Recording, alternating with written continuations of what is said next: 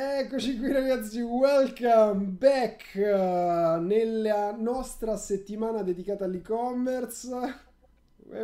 Eccoci qui. Anche oggi non sono solo, sono con due, anzi c'era pure un terzo che ora va e viene perché c'è il temporale quando ci sono i temporali. Abbiamo il buon Nello e l'ottimo Andrea. Ciao Andrea, benvenuto. Ciao a tutti, ciao. Nello, a te non te lo devo neanche dire benvenuto, già sai. Allora, benvenuto Andrea, eh, ma soprattutto benvenuto alla nostra chat, eccoci qui ragazzi. Andrea 300k, dicono già l'immancabile Nello. Um, ti sbianchi i denti, no, ragazzi, sempre gli stessi denti. Icis, siamo qui solo per te. Allora ragazzi, um, sì, un pochino più basso, ora, ora sistemiamo pure questo. Oggi, che giorno è oggi? È 9 dicembre, ore 20 e 18 inglesi, 21 e 18 italiane. Ultimo appuntamento per la nostra settimana dedicata all'e-commerce ultimo appuntamento eh, e domani chiudiamo pure le iscrizioni del master in e-commerce, il nostro bene amato Billionaire Con Club. Andrea è un nostro studente del Billionaire, quindi sono super super felice di averti qui. Uh, Nello, fa- fai le presentazioni, raccontaci qualcosa. Sì, allora direi che chiudiamo in bellezza perché Andrea è un, uno studente che in, uh, si è iscritto ad aprile, poi ci racconterà lui il percorso, è iscritto ad aprile 2019 al, al corso, non è un attivista del nostro gruppo e come un abbiamo visto... fa ridere. Uh, come abbiamo visto nel, diciamo, anche nelle altre testimonianze, quelli che uh, restano un po' più in sordina sono quelli che poi fanno più paura ed esplodono. Quindi eh, lui è uno di questi e ci, porterà, ci mostrerà i risultati dopo ovviamente lasceremo la parola a lui. Eh, lui ha lanciato due e-commerce in un anno, li ha gestiti in contemporanea e ha, ha avuto cifre veramente, veramente importanti come studente. Quindi, allora, Andrea, dato che per... togliamoci subito l'imbarazzo, perché poi io lo faccio, sembriamo venali, ma uh, purtroppo è quello che il popolo vuole e noi diamo.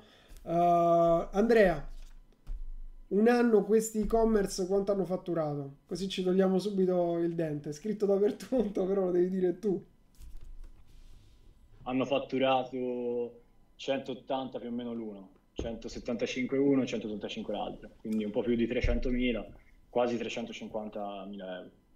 Mamma mia ragazzi, allora intanto Andrea, i miei più profondi complimenti perché un anno di attività in pratica, cioè sei partito... Esatto. Iniziamo subito con un hashtag per te Andrea.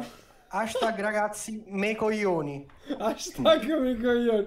Mi sembra un hashtag piuttosto azzeccato. E, ah, dashboard, giustamente, facciamo vedere i dashboard come dicono in chat. No, i dati alla fine, Gian, se no questi se ne no, vanno. No, bisogna subito far vedere i dashboard e poi ah, raccontiamo subito. tutta la storia. Sì, sì, come è giusto che sia. Show the Facciamo... dashboard. Vai. Se yes, ce ecco. l'hai Faccio allora, questo vedere. è uno. Aspetta che ti metto grande. Oh, yes, primo giornale 27 novembre. 176.166 176.000 euro e rotti si vede si vede e rotti e il secondo invece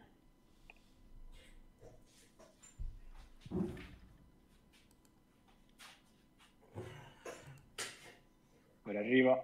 Vai, vai, vai. Noi siamo qui in dolce attesa.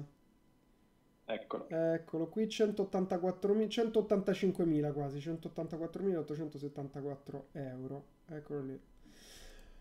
Allora, uh, hashtag me coglioni, direi che ci sta tutto. Bene, bene. Allora, oggi ci sono problemi di connessione in giro. Bene, ora vi rivedo di nuovo tutti. Sono due shop. Allora, ora racconteremo tutta la storia, ma come le migliori storie dobbiamo fare il flashback e tornare indietro alle origini. Intanto Andrea, quanti anni hai? 23, quasi 24, inizio anno, prossimo anno, 24 anni. A 23 anni, tutto questo, che spettacolo. Uh, va bene, fantastico. Allora, partiamo ancora prima. Cosa... Cosa è successo? Cosa facevi tu prima del nostro amato billionaire? Cioè, qual era la tua vita? Cosa hai fatto? Raccontaci un pochino di te. Allora, visto che abbiamo due ore, partiamo dalla fine delle superiori. E alla fine delle superiori, diciamo, ho sempre avuto un po' mh, l'idea di dover fare qualcosa di mio. Ok. E alla fine delle superiori non mi sentivo pronto, quindi ho deciso di, di iniziare l'università, ho scelto economia aziendale e è stato un percorso che comunque non mi è dispiaciuto, ma mi sono reso conto poi strada facendo, soprattutto alla fine, che mh, non era sufficiente, quindi arrivato al termine del percorso universitario, in cui comunque diciamo un po' il mondo del lavoro l'avevo scoperto, anche se lavoretti, cameriere, pizzaiolo, Quindi ho mentre, mentre studiavi, mentre studiavo, sì, hai fatto un ho po' di organizzato lavori? qualche... Che lavori hai sì, fatto? qualche- Allora, ho iniziato facendo il PR quando ero piccino. Ok, Sono stati i primi soldi eh, che mi sono portato a casa. ottimo. Pochi so- pochissimi soldi, però qualcosina era. Poi con un mio caro amico abbiamo cominciato a fare feste private Mhm. E da queste feste private qualcosina ci tiravamo fuori. E, mm, arrivati poi a 18 anni, alla fine delle superiori, dovevo iniziare l'università, eh, abbiamo fatto il passo più lungo della gamba, abbiamo provato Mm. a fare, eh, a entrare proprio in una discoteca e andava malissimo. Cioè a fare la diciamo, gestione? dire- Esatto, esatto, è andata malissimo, Ok. però comunque è stata una- un'esperienza comunque positiva, diciamo. E, e niente, da lì ci siamo un po' allontanati da questi eventi, siamo passati più a eventi magari secchi una volta l'anno, l'eventone grosso e poi basta. E A one mente... A one night. Esatto, esatto, quelle- come quella di Nello, tutti bianchi. Dai, Come le feste che faceva, come famose dice Ricky, Italia, raga. le feste Gian che... sono famoso in tutta Italia per le mie feste. Ma quali Dopo sono queste feste, Nello? Io non ne ho mai sentito parlare di queste feste. Vabbè, vabbè, vedremo quando si potranno. Come i facchinetti le faceva, come il facco le faceva nel lavatoio. Bravo Ricky. Ok, quindi feste, iniziamo a fare feste e poi cosa è successo? Università. Poi con l'università, diciamo, avevo bisogno di quelle 50 euro la settimana per campare Ok. e quindi cameriere, fine settimana, niente di troppo impegnativo. Poi ho fatto, diciamo, il passaggio pizzaiolo, era più per passione, l'upgrade. volevo l'upgrade, sì, volevo imparare a fare la pizza e poi il sabato il pizzaiolo usciva verso le 11 e mezzo, i camerieri fino a luna rimanevano, Ah, avevo ok, voglia quindi... andare a ballare, quindi... Era tecnica, era strategico. Scusa, Senti Andrea, ma di dove passaggio- sei? Mi sembri siciliano dall'accento. No, ovviamente sto Siciliano. scherzando. Sono siciliano di origine, cioè Ah. babbo, Ok. però... Eh, Io stavo però scherzando, però toscano, sembra parlare con toscano. Gazza. Toscano l'avevamo capito, penso tutti. Di dove sei? Di Toscano. Vicino Firenze. Vicino Firenze. Ok, ok, ok. Ehm, vai, ti ho interrotto, stavi raccontando. Quindi hai fatto l'upgrade da pizzaiolo. Esatto. Stato... Insomma, è stata un'esperienza di un anno, però è stato divertente, bellino. Comunque, Lavoravi solo anche weekend? un- Solo i weekend, poi per un periodo anche durante la settimana Ok, e comunque, diciamo, part-time, ecco, in genere part-time. E arrivato alla fine dell'università è iniziato un po', diciamo, un periodo di crisi in Mm. cui cominciare a ragionare su quello che avrei voluto fare dopo. Mhm. E, mm, non riuscivo a trovare una risposta, non ho trovato una risposta nei tre anni e mezzo di università e non la riuscivo a trovare neanche nei- nelle alternative che dava l'università stessa dopo.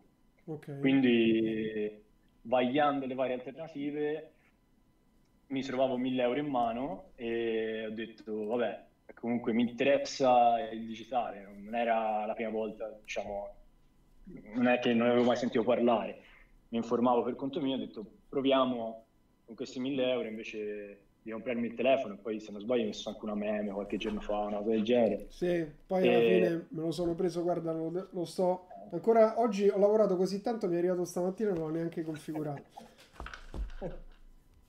Andavo in giro con questo comunque, giusto per dire di... che è meglio investire i soldi che spenderli in telefoni. Quindi avevi 1000 euro e dobbiamo uh, dire che abbiamo vinto la battaglia contro la Apple e hai, esatto. invece di farti l'iPhone hai investito nel billionaire. Esatto. Ok.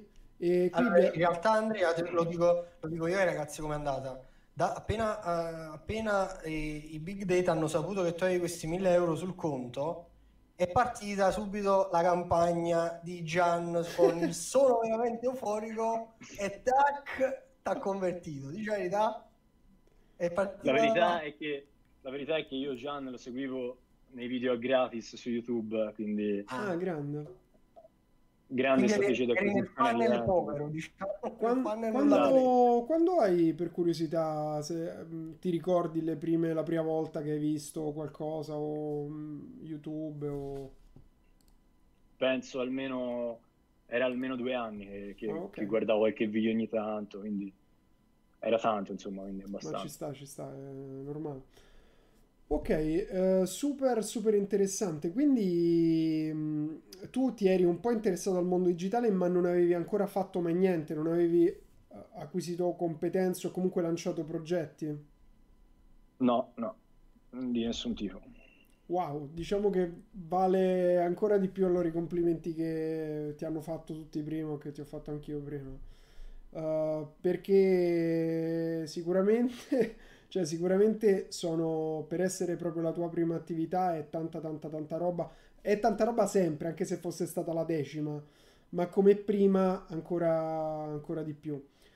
Um, allora, vorrei esplorare un altro po' anche il prima, cioè rispetto a tutte le alternative, anche perché quindi tu hai fatto economia, se ho capito bene? Sì. Praticamente potevi fare tantissime cose, anche rispetto magari a chi non aveva fatto un percorso come il tuo. Uh, cosa ti ha più... cioè come mai hai scelto, hai scelto di intraprendere un percorso così, magari il billionaire, un percorso nell'e-commerce? Che riflessioni hai fatto? Allora, la riflessione, la, la decisione diciamo l'ho presa perché qui sul territorio non ci sono corsi di digital marketing in generale mm-hmm. e l'unico che avevo trovato è, è un master che viene fatto a Prato, che è qui vicino, e parlando anche di cifre, un master da, dal costo di 2000 euro e guardando anche un po' i piani di studio sia del, del billionaire, diciamo, che del master, per quello che volevo fare io, quindi avviare una mia attività, mi sembrava più adatto il billionaire. Perché okay. Comunque diciamo il billionaire ti dà tanti strumenti anche nel pratico per costruire step by step e uscire sul mercato. Mentre il master nel, nel, nel percorso formativo no, non ci vedevo questa cosa. E avevo paura di rimanere ancora nel teorico dell'università e non scendere nel pratico, che era quello che cercavo fondamentalmente. Quindi, se ho capito bene, ti stavi già orientando nella scelta di un master?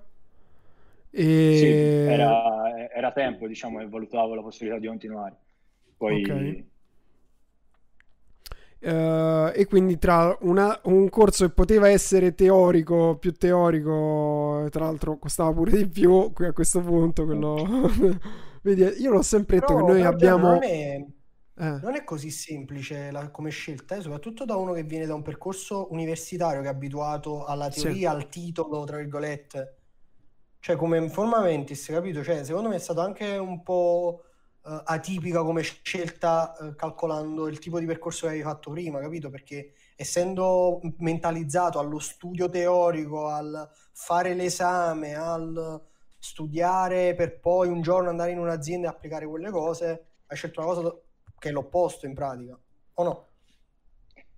Sì, sì, è vero, è vero, però devo essere sincero, comunque questo, diciamo, questo mh, predisposizione mentale allo studiare dell'università non la butto via completamente perché comunque no.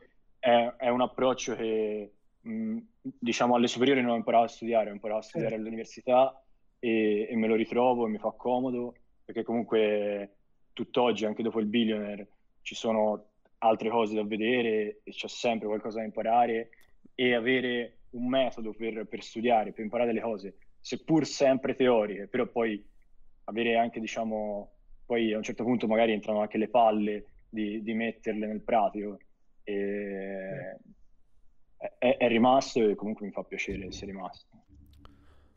Sono Ottimo. assolutamente d'accordo. E la cosa. Mh, allora, un paio di cose che stavi dicendo. Quindi, eh, immagino tu volevi fare. Comunque, volevi avviare una tua attività a un certo punto, anche perché molti, la maggior parte dei master a livello universitario sono più per fare carriera. E quindi in quel senso io quando insegno nei master la cosa che, che, ho scoperto insegnando perché lo chiedevo perché siete qui e tutti mi dicevano per quello che viene chiamato il eh, posizionamento che non è quello del marketing il posizionare il brand quella roba lì ma vuol dire proprio trovare lavoro. Quindi la maggior parte delle persone che fa dei master a livello universitario è per trovare lavoro eh, penso chi faccia i master o le masterclass della nostra academy è per Uh, avviare una propria attività o per fare soldi, cioè penso più che sia, sia orientato su questo, uh, più che sul trovare. Ci sono pure altri corsi invece che sono più orientati per chi sta cercando lavoro. Uh, I nostri sono più, diciamo, sulla self-entrepreneurship, l'imprenditorialità o comunque tutta la parte dell'indipendente più che del dipendente. Quindi su questo immagino avevi più quella predisposizione o intenzione, giusto? Sì, sì, decisamente. Sempre avuto il pensiero, diciamo, anche quando ho scelto di fare economia all'università, con quel fine comunque, quindi sì, sicuramente.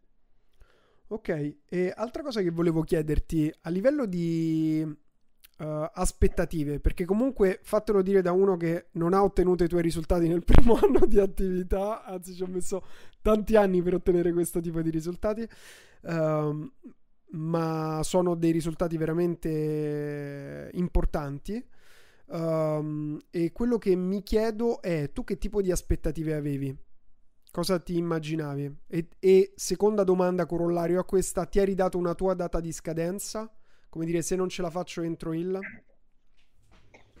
Allora, sì, mi ero dato una data di scadenza.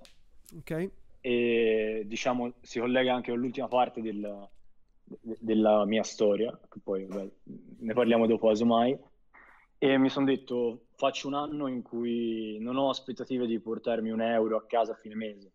Comunque diciamo ho la fortuna di rischiare perché abito ancora in casa i miei genitori, quindi non ho spese da sopportare, ho detto un anno provo, se, se porto a casa zero pace, proviamo ad andare almeno in pari e poi vediamo che succede dopo.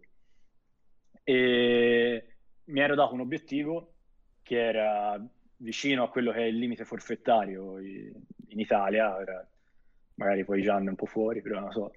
E, ehm, e quando poi praticamente l'ho sforato dopo tre mesi, oh, che eh, spettacolo! Non me l'aspettavo neanche, insomma è stato un po' soddisfazione sicuramente. Poi diciamo non lo faccio per, per i soldi, cioè, in questo momento non me ne frega niente. Eh, Difatti, diciamo, il percorso di questo anno si è chiuso oggi, che sono stato dal notaio a aprire l'SRL ah, sì. e tutti i soldi comunque tirati fuori sono lì, non, non, non sono per me, sono per, per, fare ancora di più, per crescere.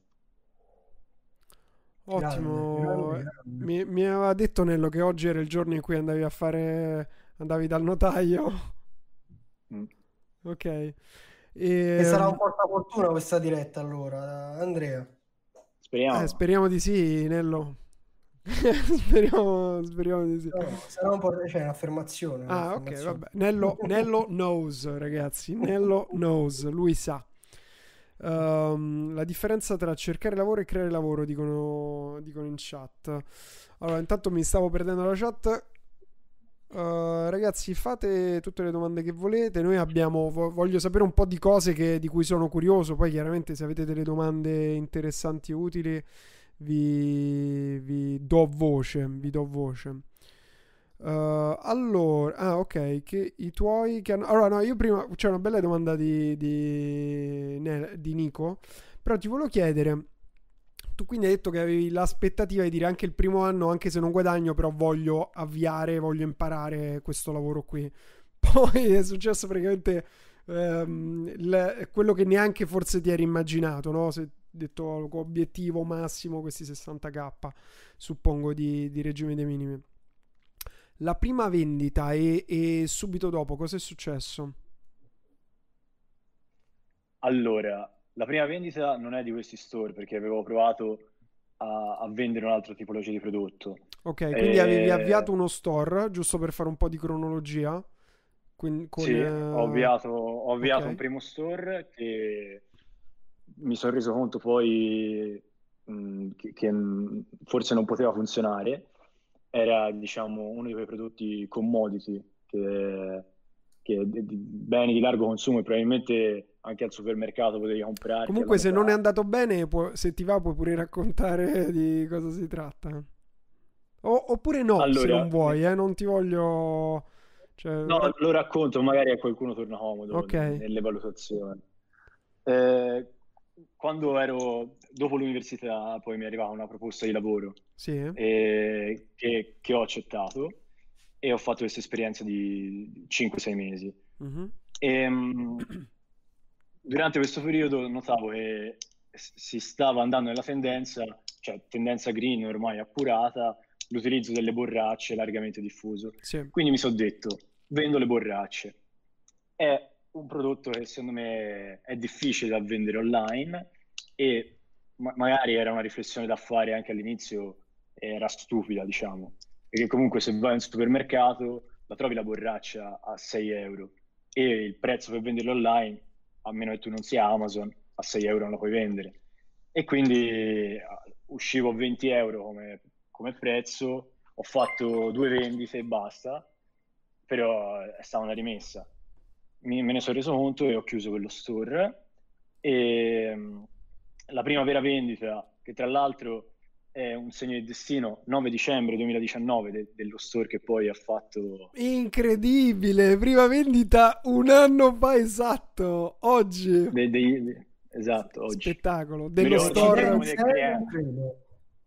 come Nello? Coincidenze? Non credo. Ah ok.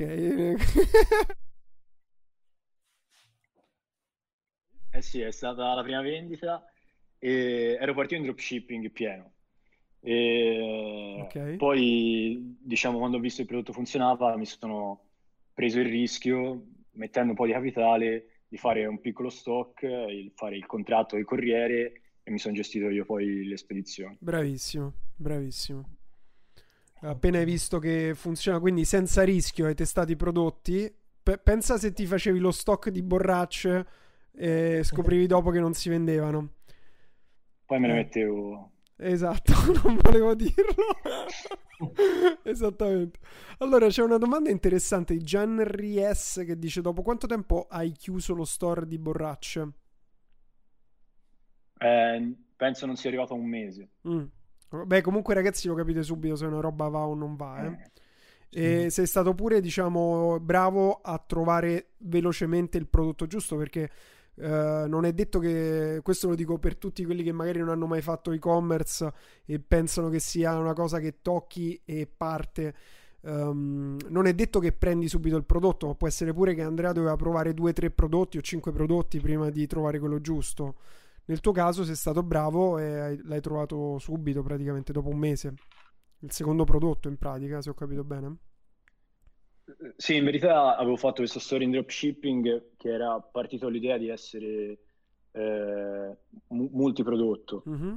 Poi di tutti i prodotti che testavo ne avevo trovato uno che funzionava meglio e allora ho deciso di eh, rifare lo store e renderlo monoprodotto e spingere solo questo prodotto qui. Ok. Allora, Andrea, voglio fare un attimo di chiarezza perché so, io sto seguendo un po' la chat. Allora, ricapitoliamo anche per chi non ci non ci mastica tanto su queste materie. Allora, sì, perché se no giustamente diciamo prodotto, store, dropship, nessuno ci capisce esatto. un cazzo di chi è, non esatto. è del mondo. Re, re, ricapitoliamo un pochino. Allora, Andrea si iscrive alla nostra masterclass Billionaire Con Club che domani chiude a, prezzo, a questo prezzo, poi aumenterà, ragazzi, quindi mi raccomando se ci state pensando. Meno male che c'è Nello Marketing qui che ricorda okay. le cose importanti. Ora o mai più. This is the last chance. Allora, quindi Andrea fa il... poi correggimi se sbaglio qualcosa. ehm, si fa il, il corso del billionaire, eh, segue il corso, mette in pratica con il primo store che sarebbe il primo e-commerce che ha creato, dove ven- ha provato a vendere borracce. Per vari motivi che ha citato prima, non sto qui a ripetere, dice meglio di no, è troppo difficile, vado avanti. Va avanti testando un altro tipo di prodotto.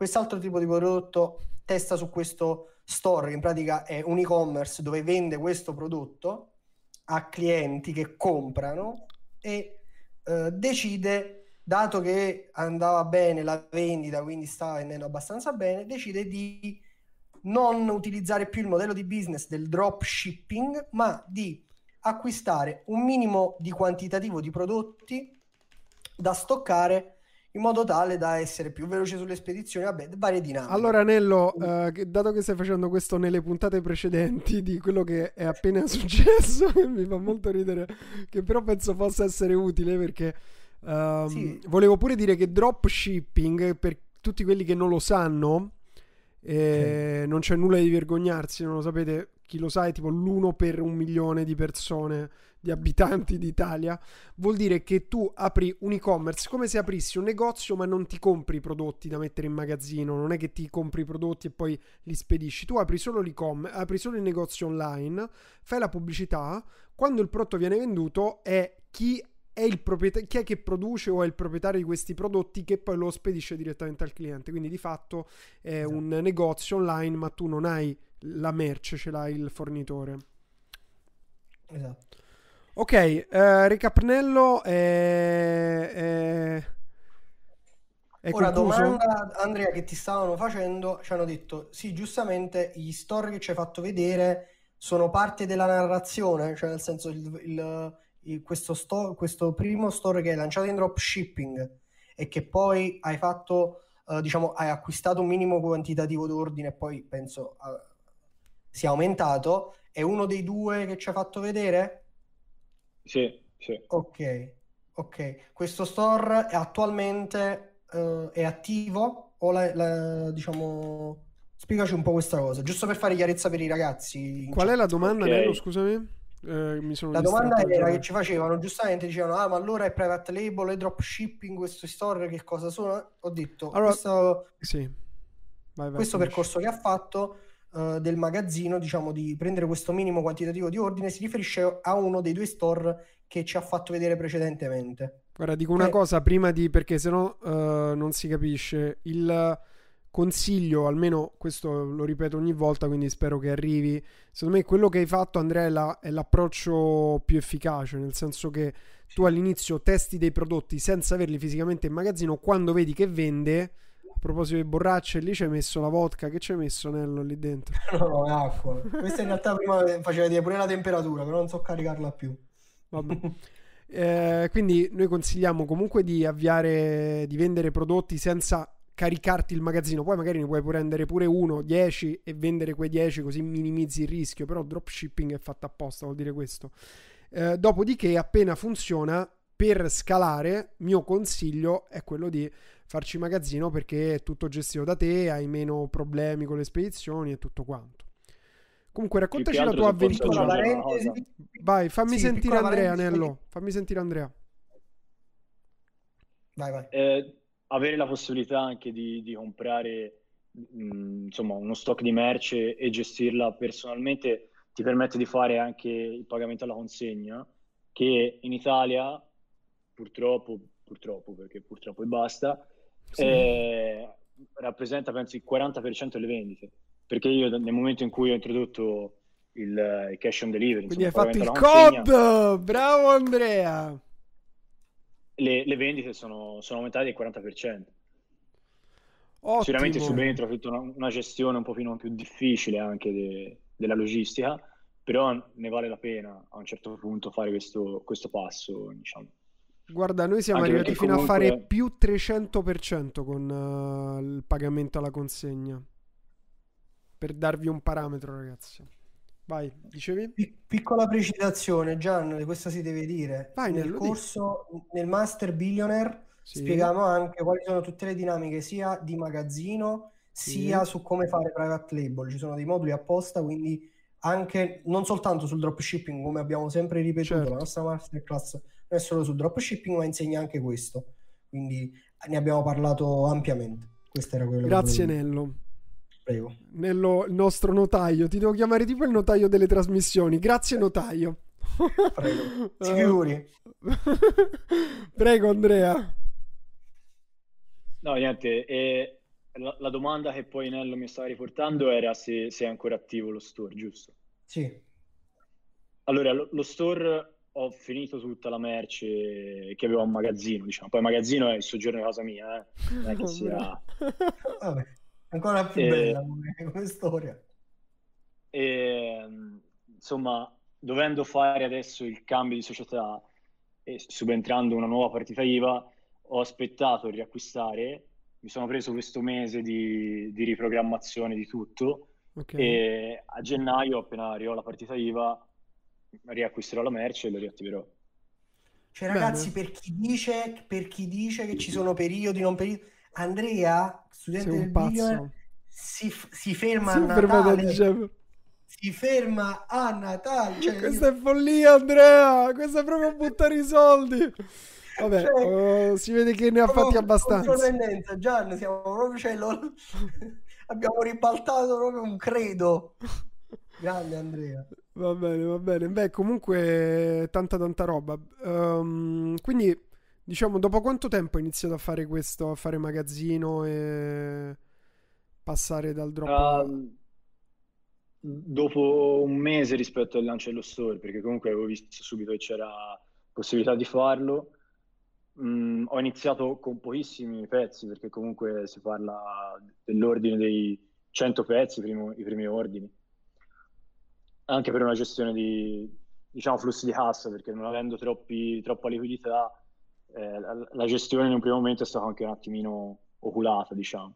Certo. Poi sono arrivato nel periodo, diciamo, di marzo-aprile, che mm-hmm. comunque c'era il lockdown, così, ho cercato di spingere un pochino di più anche per, sulla, sulla merce, sugli acquisti. Con tutti i problemi annessi poi alla pandemia, il rallentamento della merce, ci ha messo un sacco di tempo arrivare dalla Cina e quindi ho fatto maggio senza merce, maggio zero fatturato e poi per ripartire. Ah, ok, giustamente Insomma... in tutto questo pure con tutti i rallentamenti se compravi dalla Cina. Mm. Beh, eh, direi te la, sei, te la sei cavata comunque egregiamente. Eh, una cosa per tutti perché molti si chiedono, ok, ma per uh, comprare 300.000 euro di prodotti venduti servono un sacco di soldi. In realtà lei ha appena spiegato con quello che hai detto che molti però se lo chiedono.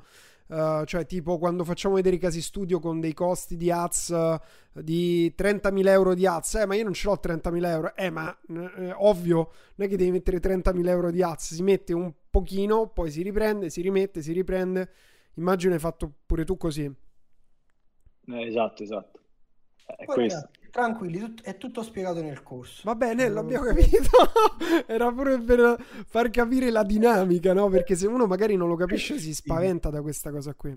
No, ma tu pensa, ti dico proprio una cosa su questo. Andrea, se non mi sbaglio, adesso mi è venuto in mente, nonostante stesse facendo i numeri, mi contattò proprio per la questione del cash flow, se non sbaglio. C'è una domanda su, su come per i pagamenti, carta di credito, una cosa del genere, ti ricordi? Sì, bravo, bravo, bravo. Perché... Esatto, quindi, No, no, perché ora mi stavo ricordando che è una cosa importantissima. Sì, nonostante lui comunque stesse già avviato, mi, mi, chiese delle cose in privato su Facebook proprio perché non è detto che se stai facendo dei volumi sai gestire poi, dopo diventa un business vero e proprio, diventa proprio una gestione aziendale, quindi alcune cose ti sono, ti sono estranee e quindi c'è un continuo migliorarsi anche sotto il punto di vista eh, business proprio aziendale. Giusto, giusto. Allora, ci sono un po' di domande interessanti. Allora, la prima, Vito chiede: La gestione del magazzino ti ha costretto a prendere qualche locale per lo stock? Però hai già risposto. Però sono curioso di. di... Quindi eh, te li sei ordinati e tenuti da casa e hai fatto gestito le spedizioni da casa? Sì, diciamo ho la fortuna che non abito proprio insieme ai miei genitori, ma un appartamentino accanto alla casa okay. principale.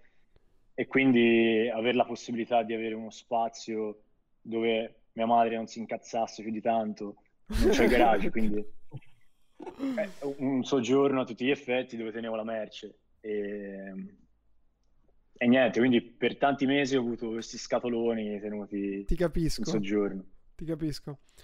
Uh, ok, grazie. E, um, allora, non ritrovo la domanda, però era riguardo con quanto sei partito, cioè con quanto quanti budget sei partito, con quanto budget. Allora, sono partito con circa 2000 euro all'inizio inizio. Ok. Che destinandoli più o meno 500 all'apertura della partita IVA mm-hmm. e 1500 avevo detto questi sono per testare vedere che succede. Ok. Poi a, a fine dicembre, inizio gennaio mi sarebbero entrati più o meno altri 3.000 euro e quando mi sono entrati quei soldi poi li ho presi pari pari e messi dentro i business per appunto poi iniziare a fare magazzino e questa cose lì. Poi non essendomi mai dato un euro, diciamo il business si è autoalimentato. Alla fine, quello dicevate voi, la gestione dei flussi di cassa, che poi rientra un po' nelle skill dell'imprenditore, è, è fondamentale e la crescita riesci anche ad autoalimentarla senza avere capitali enormi, giganti. Poi okay. diciamo comunque una carta di credito in banca te la danno, 5.000 euro di finanziamento, anche se vanno al mese dopo, se te in quel mese vendi, li riprendi anche quei 5.000 euro. Quindi... Ok, ok, ok. Uh, perfetto. Qualcuno dice Lorenzo, grande Andrea, sempre stato superiore dai tempi dell'università. So se qualcuno che ti conosce di persona. Uh, poi c'era la domanda di, ne- di, Nico che non ritrovo più. Nico, se la rifai, me ne sono perso un botto di domande. Ti leggo le ultime. C'era questa qui sottolineata che diceva: Ti ripropongo la domanda.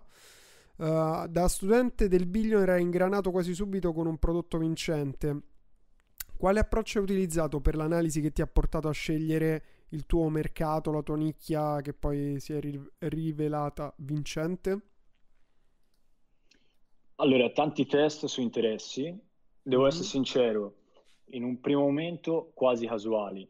Mm-hmm. Nel senso, tanti ad set eh, con un budget decente e semplicemente poi andando a spingere quelli che non funzionavano. Quanti e... prodotti stavi testando?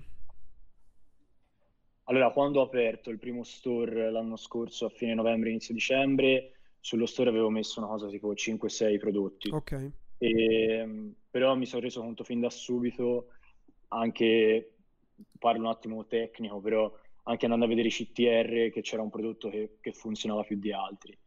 E che, ti sei concentrato su quello? Click, diciamo mi sono concentrato su quello e, mm, e, niente, ho testato con vari gruppi di interessi, sempre per interesse. Eh, poi in un secondo momento, diciamo quando un pochino poi inizi a entrare anche nel meccanismo di come ragiona Facebook, sì. eh, ti rendi conto che puoi anche eliminare questa serie di interessi, aggiustare con magari target di età, mh, mm, piccoli accorgimenti così, però Facebook ti dà una grande mano, diciamo. Sì, comunque il concetto poi una volta che tu metti in piedi una ricerca del prodotto fatta bene, quindi ti trovi una serie di prodotti che comunque sono sempre un, uh, cioè un'incognita, questa è una cosa che voglio dire a tutti, nel senso che noi poi spieghiamo delle metodologie per perché se hai potenzialmente 10 milioni di prodotti da vendere, ti concentri su una piccolissima parte di questi, però tra questi comunque c'è sempre il mantra del test e vedere cosa succede. Ok. uh, allora. Uh, Sergio richiede una domanda sulla logistica, ma hai, hai risposto già due volte. L'hai gestita da solo, quindi hai fatto tu il contratto con il corriere e ti sei occupato tu del magazzino, l'hai gestito da casa in pratica. Con i piccoli numeri si può tranquillamente fare. Allora, c'era una domanda a cui voglio rispondere io che non trovo, era prima, prima, prima, che diceva quanto, uh, quanto è una rottura di coglioni gestirsi il magazzino. Allora, ragazzi, se uno, questo lo dico perché era un ragazzo evidentemente molto giovane, uh, la vita è fatta di rotture di coglioni e chi non si prende le rotture di coglioni è chi va a fare un lavoro di merda poi alla fine.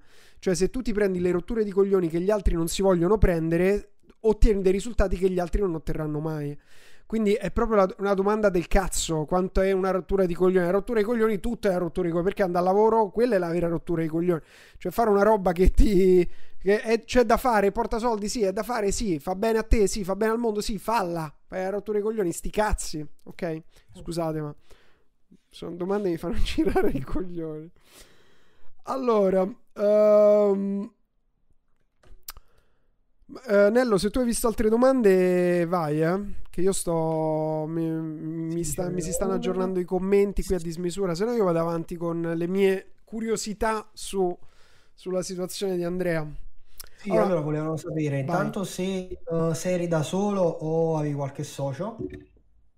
Quindi, proprio se questo percorso l'hai iniziato o in corso d'opera è subentrata qualche altra persona l'ho iniziato da solo, poi in corso d'opera è subentrata un'altra persona che è mio fratello, poi non è che è un oh, po' alla ballarane, diciamo. Sì, top, e... fantastico.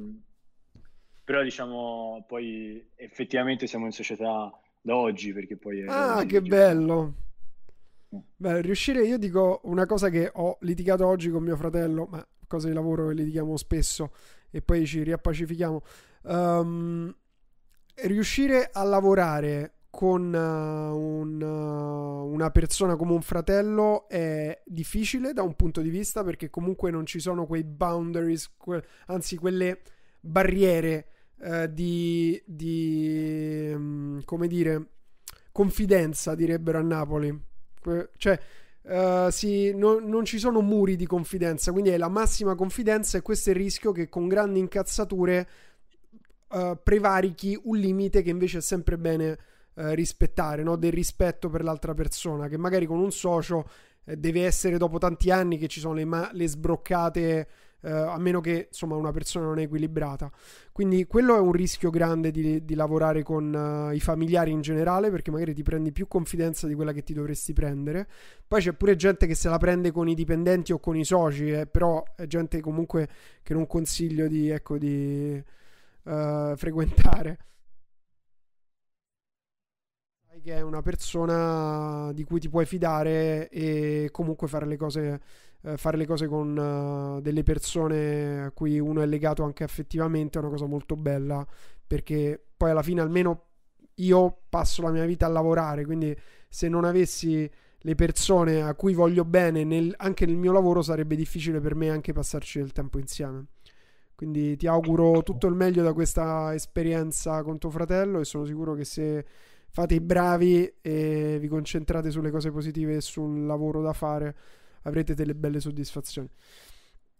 Vediamo se Nico riesce a reggere la linea. È finito il temporale, Nico? Cosa è successo? Ho riavviato router e tutta la madonna del mondo. tutto, tutto riavviato. Eh, vedi, a volte spegni e riaccendi. Funziona? Ha funzionato. Ha funziona. funzionato, Non è solo una cosa da boomer, vedi, funziona.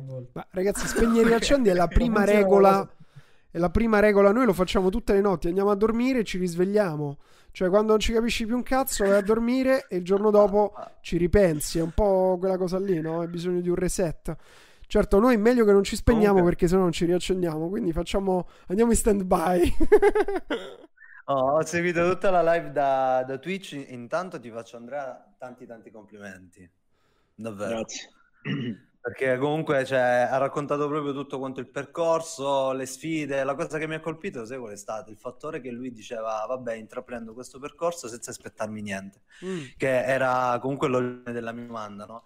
E poi, essendo che vive eh, con i suoi, eh, avevo chiesto proprio in chat prima questo eh, avevi sicuramente condiviso con i tuoi genitori, con i tuoi amici e poi successivamente con il commercialista questa cosa e poi puff, all'improvviso dopo tre mesi subito hai sforato il forfettario, hai raggiunto ottimi risultati e chiedevo loro come l'hanno presa, che ti hanno detto?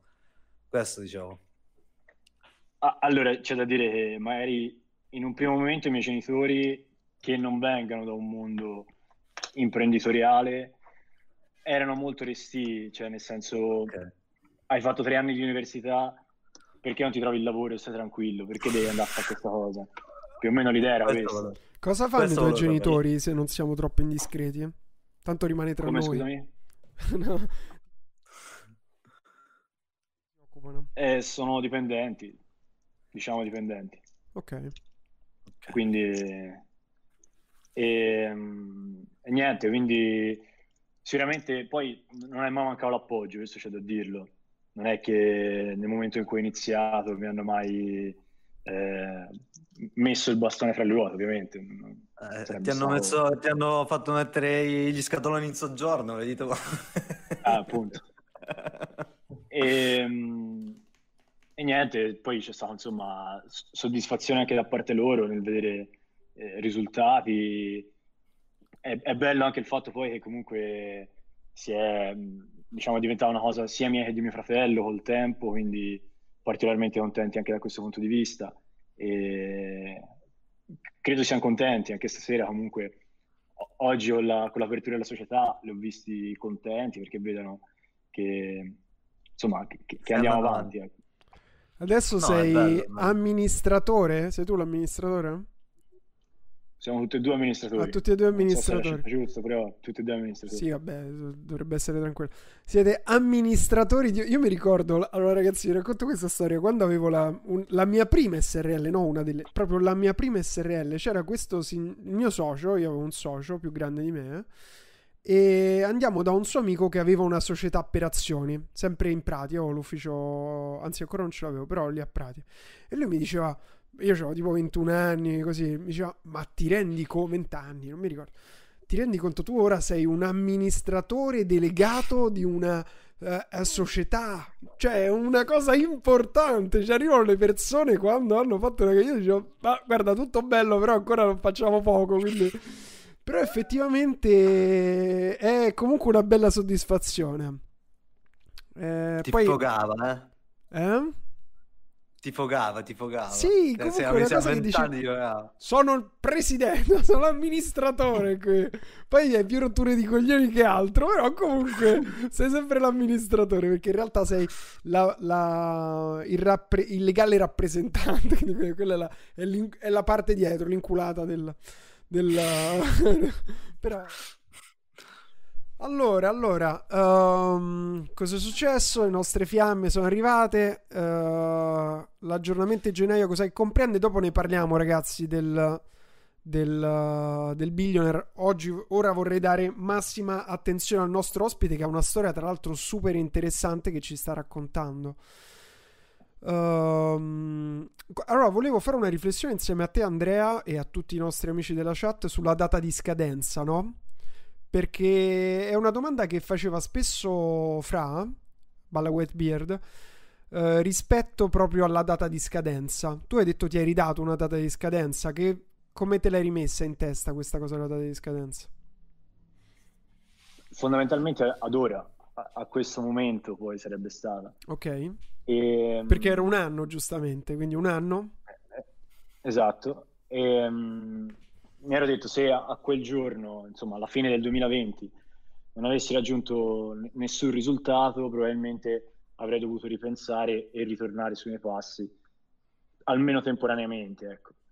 Eh, anche perché io mi sono buttato eh, per la paura di farlo troppo tardi, non tanto perché avessi voglia di farlo. Quindi è stato un po' questo il ragionamento. Cioè, eh... spiegaci questa cosa, in che senso paura di farlo troppo tardi?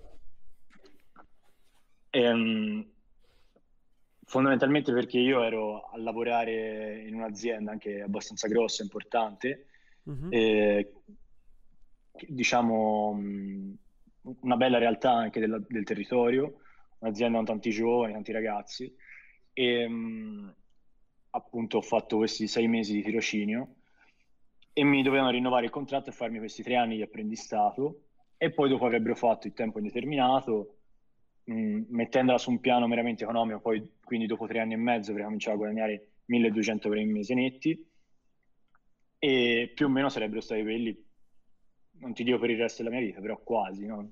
cioè piccoli passettini. Quant'era, e... scusami, il, quest, questa cifra che non ho sentito? Eh, il tempo indeterminato più o meno lo facevano 1200 euro, se non 1200 sbaglio, più o meno le voci. No? Mm-hmm. E, um, parlando anche con i colleghi, magari sui 30 anni, vedevo e sentivo sempre queste cioè, tante lamentele, tanti discorsi del tipo vorrei fare questo, però ormai è tardi perché eppure io avevo sempre l'idea di 30 anni non sono tanti, cioè se devo fare un'impresa forse sarò pronto a 30 anni, e se devo aprire un'azienda intendo. Mm-hmm. E quando poi mi sono mi son ritrovato di fronte a questa situazione, diciamo, e mi sono reso conto che, cioè, mi sono spaventato quasi di ritrovarmi a 30 anni poi bloccato in una situazione che non mi, per, non mi permettesse di fare altro. E quindi ho preso e mi sono buttato, alla fine è stato questo. Quindi più spinto dalla paura da, che da altro non dalla voglia di... Ah, di ok, interessante questa cosa qui. Quindi diciamo, da, da, una parte comunque la voglia di avere qualcosa di tuo, però cioè, la sì, paura certo. di rimandarla e quindi non iniziarla mai, vedendo appunto esatto. delle persone che erano nel tuo stesso percorso, però dieci anni più avanti, sette anni più avanti, quello che è, che eh, magari avevano fatto il ragionamento tuo, sì, a 30 anni ci penso, poi a 30 anni dici, oh cazzo, ora sono fottuto. E ti dirò di più, in realtà la maggior parte delle volte non è tanto che a 30 anni è... sei vecchio, anzi, cioè, sono a 33, sono l'età di Cristo. Uh, e ho appena iniziato, si vede, non c'è neanche una ruga in faccia. Uh, appena... no, per dire che molte volte è proprio il, il fatto mentalmente di sentirsi, perché magari è fatto 10 anni a fare sempre la stessa cosa, hai paura di qualsiasi cosa che si muove che non conosci perché non sei più abituato al cambiamento. Tu sei mesi è ancora sei mesi un'esperienza, dovevi ancora fare il passaggio.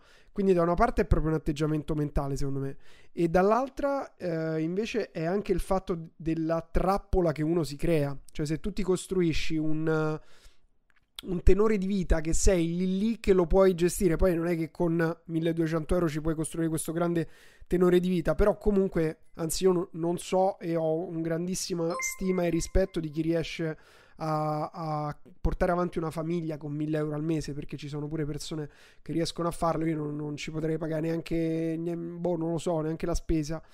Um, e questa cosa qui mi fa molto riflettere di come quando tu inizi a fare un po' di soldi, che possono essere 1000, possono essere 10.000, quindi questo è valido sempre, anche 100.000 euro al mese, uh, se uno non è bravo a gestirsi, i, cioè a gestirsi da questo punto di vista, dato che nessuno ce le insegna, quindi non è neanche colpa nostra, eh, il problema qual è? È che rischi che qualsiasi sia il tuo eh, income, il tuo reddito, te lo saturi con le spese. E se te lo saturi con le spese, cioè arrivi a tappo con le spese, possono essere mille, possono essere diecimila, comunque doverti avventurare in qualcosa di nuovo ti spaventa ancora di più. Perché comunque sei, dici cazzo, se io... Vai, vai Andrea. E cioè, questo concetto qui che stai dicendo te è, mh, mm, è, è, lo stesso ragionamento che ho fatto io e mi è scattato nel momento in cui ho letto Padre ricco, Padre povero. Mm. E, e, più o meno è... Cioè, che, che esprime tutto questo nel libro. E, no. Difatti un consiglio che posso dare è leggere tanto perché aiuta tanto a, a comprendere, leggere o comunque formarsi come uno ritiene più opportuno, a, aiuta a comprendere anche punti di vista diversi dalle persone che hai intorno. Perché spesso Però con volentieri... le pizze? Eh? Che senso? Sì, sicuramente. Poi... Fammi un attimo sentire quello che dice Andrea, poi fai le tue postille, Nico. Vai, vai.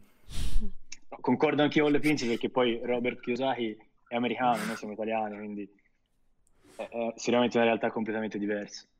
Però spesso e volentieri le, le persone che ti stanno intorno, volendoti dare consigli buoni per te, ti indicano una strada e magari poi non è la tua.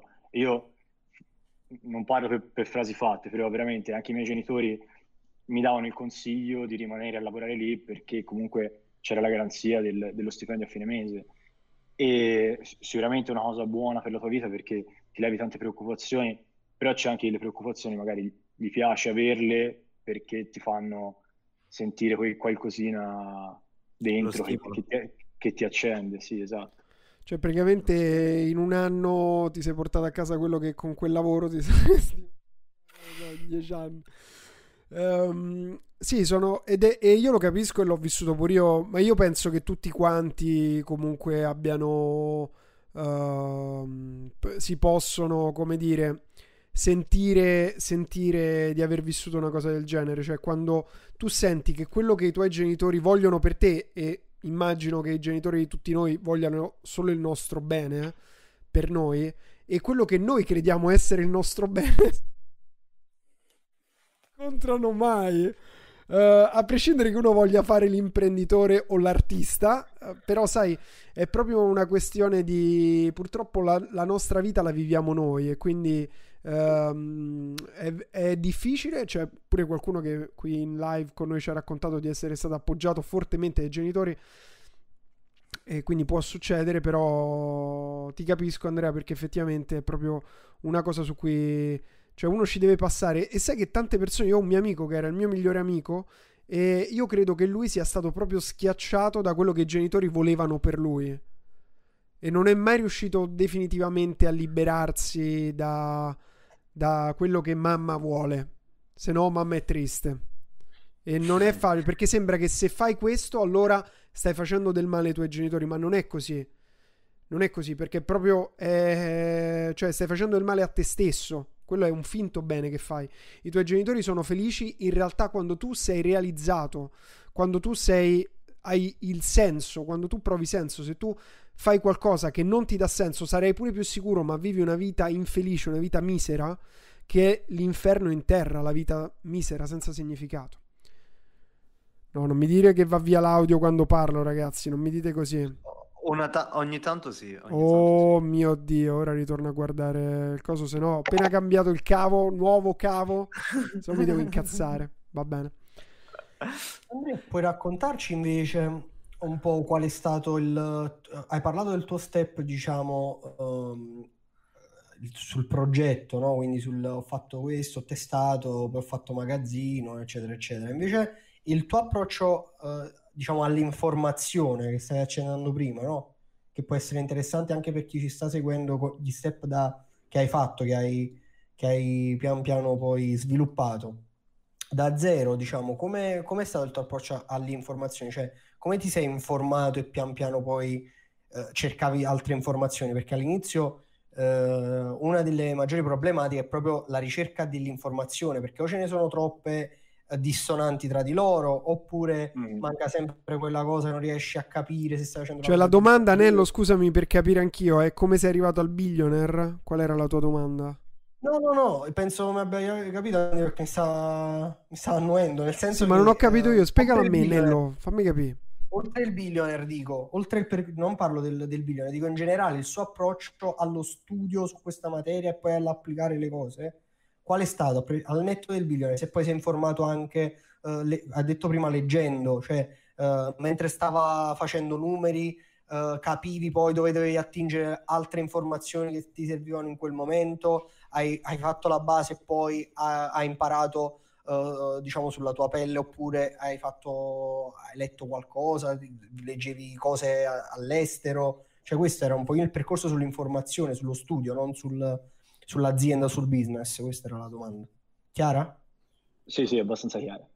Allora, sicuramente il primo periodo di formazione è stato solo e esclusivamente billionaire, per almeno i primi 3-4 mesi, diciamo, in cui le mie esigenze erano avere lo store, quindi l'e-commerce, far girare le ads.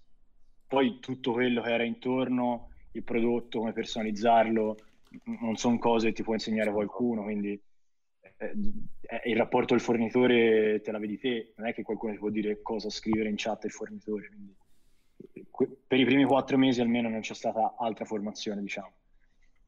Eh, okay. Soprattutto con l'introduzione del secondo store e poi del, diciamo, ho integrato altre strategie nella vendita, eh, ho dovuto cercare di, di, prendere informazioni anche da altre parti. Non è semplice perché comunque non sono mai organizzate, lineari, e ti devi cercare sui vari blog, varie cose su internet e quindi è sempre un po' difficile. Non è come mamma billionaire che arriva e ti dà la pappa eh, pronta, esatto. cucinata, buona in tavola. Eh, hai visto il 2.0, l'aggiornamento che abbiamo fatto con Nello settembre-ottobre? Hai avuto modo di vederlo?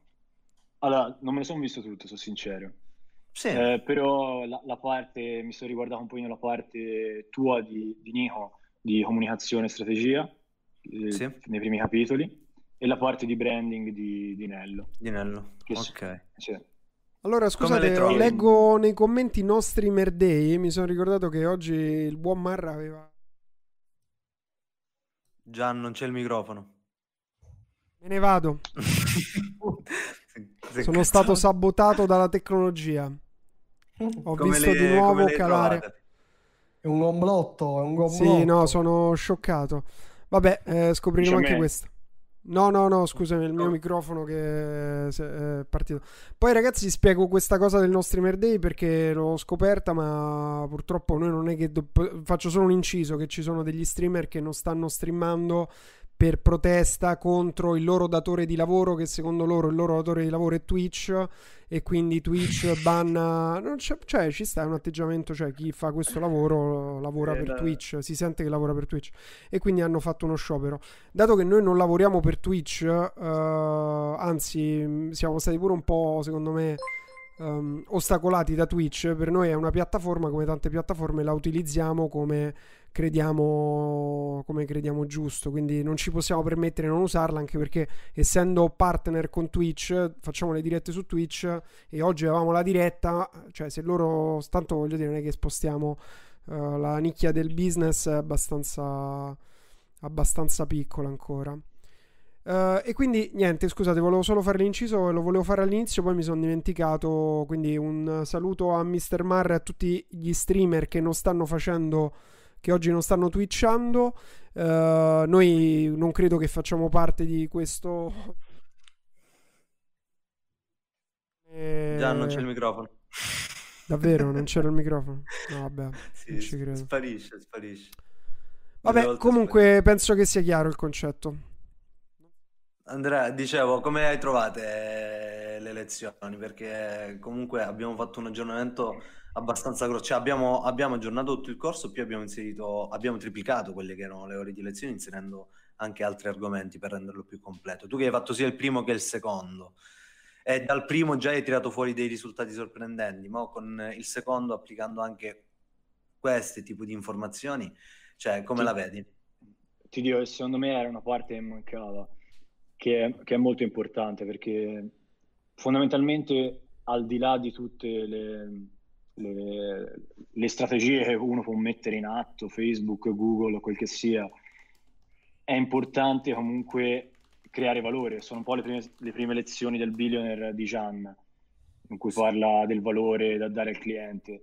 Il valore lo trasmetti in tanti modi, lo trasmetti comunicando, il brand fa parte della comunicazione, quindi sono, sono aspetti molto importanti. Mancavano, erano un po' impliciti, diciamo, e comunque eh, se uno poi appena ci mette i piedi dentro si rende conto di come eh, deve riuscire a trasmettere valore al cliente.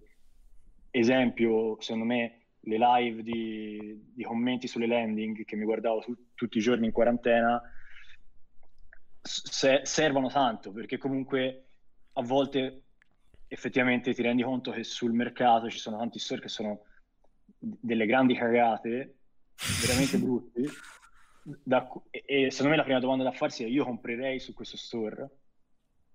E se la risposta è no fatti due domande perché magari anche l'aspetto grafico se fa cagare io non, non compro niente non mi fido non, non mi trasmette niente il sito eh, piglio e via. Assolutamente, questa è proprio l'acquisizione di una sensibilità, cioè perché al di là di avere le strategie poi serve acquisire una sensibilità, quindi giustamente fare tutto quello che diciamo di fare e poi lavorando si acquisisce la sensibilità, forse vedere, vedere, vedere per, per comprendere perché chi i fuori dal billionaire, il pre-billionaire ti sembra tutto uguale perché non capisci le strategie che ci sono dietro. Dopo tu vedi e quindi puoi iniziare a- ad acuire la sensibilità, a renderla più mm, fina. Allora, faccio un piccolo recap perché qui leggo cosa risulta. Allora, abbiamo già raccontato tutto. Abbiamo iniziato proprio con i dashboard facendo vedere i numeri. Eh, però Andrea è eccolo qui. Dov'è? Eh sì, eccolo qui. Andrea che, è- che ha, ha fatto, si è occupato di e-commerce. Si è occupato dopo il billionaire ha lanciato eh, degli e-commerce e con due e-commerce eh, ha portato 300.000 euro e rotti, in realtà un po' di più, di fatturato eh, co- facendo magazzino e vendendo in Italia. Immagino se hai fatto mh, pagamento alla consegna Magazzino. anche. Ok. Uh, vuoi dire il uh, senza dire prodotti, però la, la categoria in cui hai lavorato? Il mercato? elettronica di consumo che devo dire che comunque tornassi indietro forse è una scelta che non farei perché porta tanto lavoro lato eh, assistenza clienti, diciamo, quindi... Esatto. Eh, che è quello che dico pure nel Reso, però... Reso ne hai avuto? Sì, sì, sicuramente tanti. Ovvio. Cioè tanti. Per, per, ma... per, difetto del prodotto o per il cliente che aveva un po' la testa di X? Allora, spesso e volentieri ci sono dei clienti che hanno delle aspettative altissime e non ci posso fare niente, alla fine per legge lo devo fare il reso, quindi lo faccio. Certo. Però se compri un prodotto a un prezzo, insomma, che basso. comunque è basso, no, non puoi aspettarti, però cioè, non gli puoi dire niente. E, ehm, e alcuni, cioè, ci sono anche comunque problemi di, di, di, funzionalità del prodotto stesso, spesso e volentieri. Purtroppo non posso permettermi di, di controllarli tutti prima di spedirli, quindi eh, lo accetto, alla fine è sempre stata un, una cifra accettabile, ho sempre fatto le sostituzioni, quindi Certo. Vabbè, il controllo qualità poi dipende ovviamente dal fornitore che fai, che ti mm. fornisce il prodotto. Poi voglio dire, poi all'inizio... si fa prima che parte. Sì, all'inizio, sì, ma poi viene sempre fatto, non è che tutti ti controllano tutti i prodotti, viene sempre fatto a campione il controllo qualità. E no, poi l'altra cosa è che veramente piano piano ti trovi pure i fornitori migliori con cui lavorare. Io in genere non certo. consiglio di partire con la tecnologia, anche se poi con la tecnologia si possono fare dei numeri pazzeschi perché chiunque è potenziale cliente di fatto, se vedi, cioè adesso non voglio prendere prodotti, l'ho qualcuno. Ok, ok, ok. Allora, uh, breve riepilogo ord- eh, per ordinare un po' le idee. Volevo, guarda, molte... c'era una domanda su ads, diciamo, un margine, se ci vuoi raccontare qualche altro numero oltre questi che ci hai detto. Sì, allora il margine è andato crescendo, diciamo una media è un pochino sopra il 20%. Okay. Sicuramente all'inizio tanti sprechi inutili, inutili per modo di dire ovviamente, da, dati da, dall'inesperienza più che altro. E poi con il tempo, integrando comunque anche altri canali, diciamo, di, di advertising, per esempio Google, Google sicuramente non ti permette di fare grandi volumi, però eh, ti porta vendite a, a, poco prezzo, diciamo, a, po- a poca acquisizione. Po- sì, vabbè, è normale perché lei incroci quella che è la domanda. Ci sta. Un consiglio, fai solo, fai tanto remarketing da Google. Sì, sì, sì, esatto per chi si è appena connesso, Andrea ha, ha postato prima i suoi risultati e uh, con due store ha avuto come risultato 300.000 euro di fatturato in un anno vendendo prima in dropshipping che non vi stiamo qui a spiegare di nuovo perché l'abbiamo spiegato già due volte sì, solo no. in questa diretta e poi uh, facendo una produzione di, del prodotto che ha testato in dropshipping e ha fatto poi un'azienda vera e propria con il fratello ci ha spiegato tutto il suo percorso quindi per queste domande rivedetevi la diretta. Volevo un attimo contestualizzare, Gianni, ho visto un, un'ondata di, nuove, di nuovi accessi. Hai fatto chiedevano. bene, ho visto, ho visto. Benvenuti a tutti i nostri nuovi amici. Benvenuti. Welcome. Ok, ok. Allora, um, vedo che qui si stanno comunque organizzando tra di loro, si danno i link, le cosine, i consigli, oh. bene. Ottimo, ottimo. Domanda per uh, cartolina? La domanda da un milione di dollari te l'hanno fatta comunque, Andrea. Sì, Come sì. si chiama il tuo store? Sì, vabbè, vabbè, ciao. Segreto. Sì, vabbè, ciao. Vabbè, ciao.shop. Come Andrea? Vabbè, ciao.shop. Eh, un segreto. Allora, uh, come gestisci il reso con il fornitore? Non so se avevi risposto a questa domanda. Uh, dipende dal rapporto che hai. Tu riuscivi a farti dare il reso dal fornitore? Um, diciamo era una cosa molto forfettaria, mi mettevo qualche pezzo in più all'ordine dopo. Noi ce li facciamo sempre, ce li siamo sempre fatti sostituire i prodotti, i prodotti, cioè sostituire o rimandare. Quindi io consiglio comunque di se avete un fornitore serio lo fa. Ok. Sì, diciamo, mi ha sempre, mi ha, sempre dato la disponibilità anche il fornitore, però chiedeva la, ris- la rispedizione in Cina mm. e diciamo abbiamo trovato un accordo, una via di mezzo sulla fiducia qualche pezzo in più me lo metteva all'ordine successivo. Quindi. Perfetto, ci sta, ci sta, mi sembra un buon compromesso. Um... Eh Gian, ma, vo- ma, voi facevate milioni di euro al mese, è normale che quello dice fammi, fammi prendere la merce indietro che sennò questi un milione di euro in meno. No vabbè ma eh, non è che il primo ce li dava, manco il secondo e il terzo, è stato proprio eh, so. lavoro sul lavoro, nella ricerca dei fornitori, eh. poi dipende sempre dal prodotto Oggi... che vendi. Oggi ce ne sono tantissimi, eh, però devo dire che ce ne sono, ce, sono nati dei servizi comunque che sono molto molto seri, come anche quelli che consigliamo nel billionaire stesso. Quindi ci sta, è più che lecito. Allora, uh, non so, c'è un commento molto intelligente di Fiamme, non ho visto a quale, a, a quale, domanda sta rispondendo, penso che riguardi il link dello store, che dice comunque non ha senso che ve lo dica, quelli che lui ha ora, i prodotti che ha ora uh, rappresentano un vantaggio competitivo enorme rispetto a chi entra eh, che vi dica che prodotto vende per voi è, è irrilevante. Ma allora in realtà eh, giusta questa cosa qui, ma nel senso è comunque eh, non è vero che è irrilevante, nel senso che una volta che acquisisci le competenze puoi andare a fare concorrenza sugli stessi prodotti. Questo è il motivo per cui anche a volte gli studenti, neanche a me, mandano i link. Poi ragazzi, a me me li potete mandare perché non, non facciamo, non vi copiavo gli stati. Se tu hai investito... l'audio. Sì, io lo vedo, ora ce l'ho sotto controllo, quindi se scompare ah. posso, posso imprecare nella mia testa senza farvelo sapere. Eh, dicevo, se tu hai investito 100 o 1000 euro per testare dei prodotti, ovviamente quello è, è, un tuo investimento ed è un tuo vantaggio competitivo.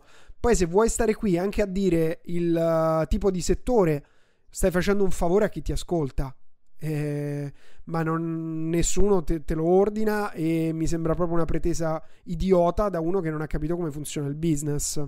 Perché è chiaro che all'inizio un vantaggio. È chiaro che se vendi una cosa che vendono tutti e hai aperto l'ennesimo store di, cioè che hanno aperto tutti su strada, tutti lo possono andare a vedere, ma qui invece si tratta di trovare la giusta combinazione di prodotto e marketing.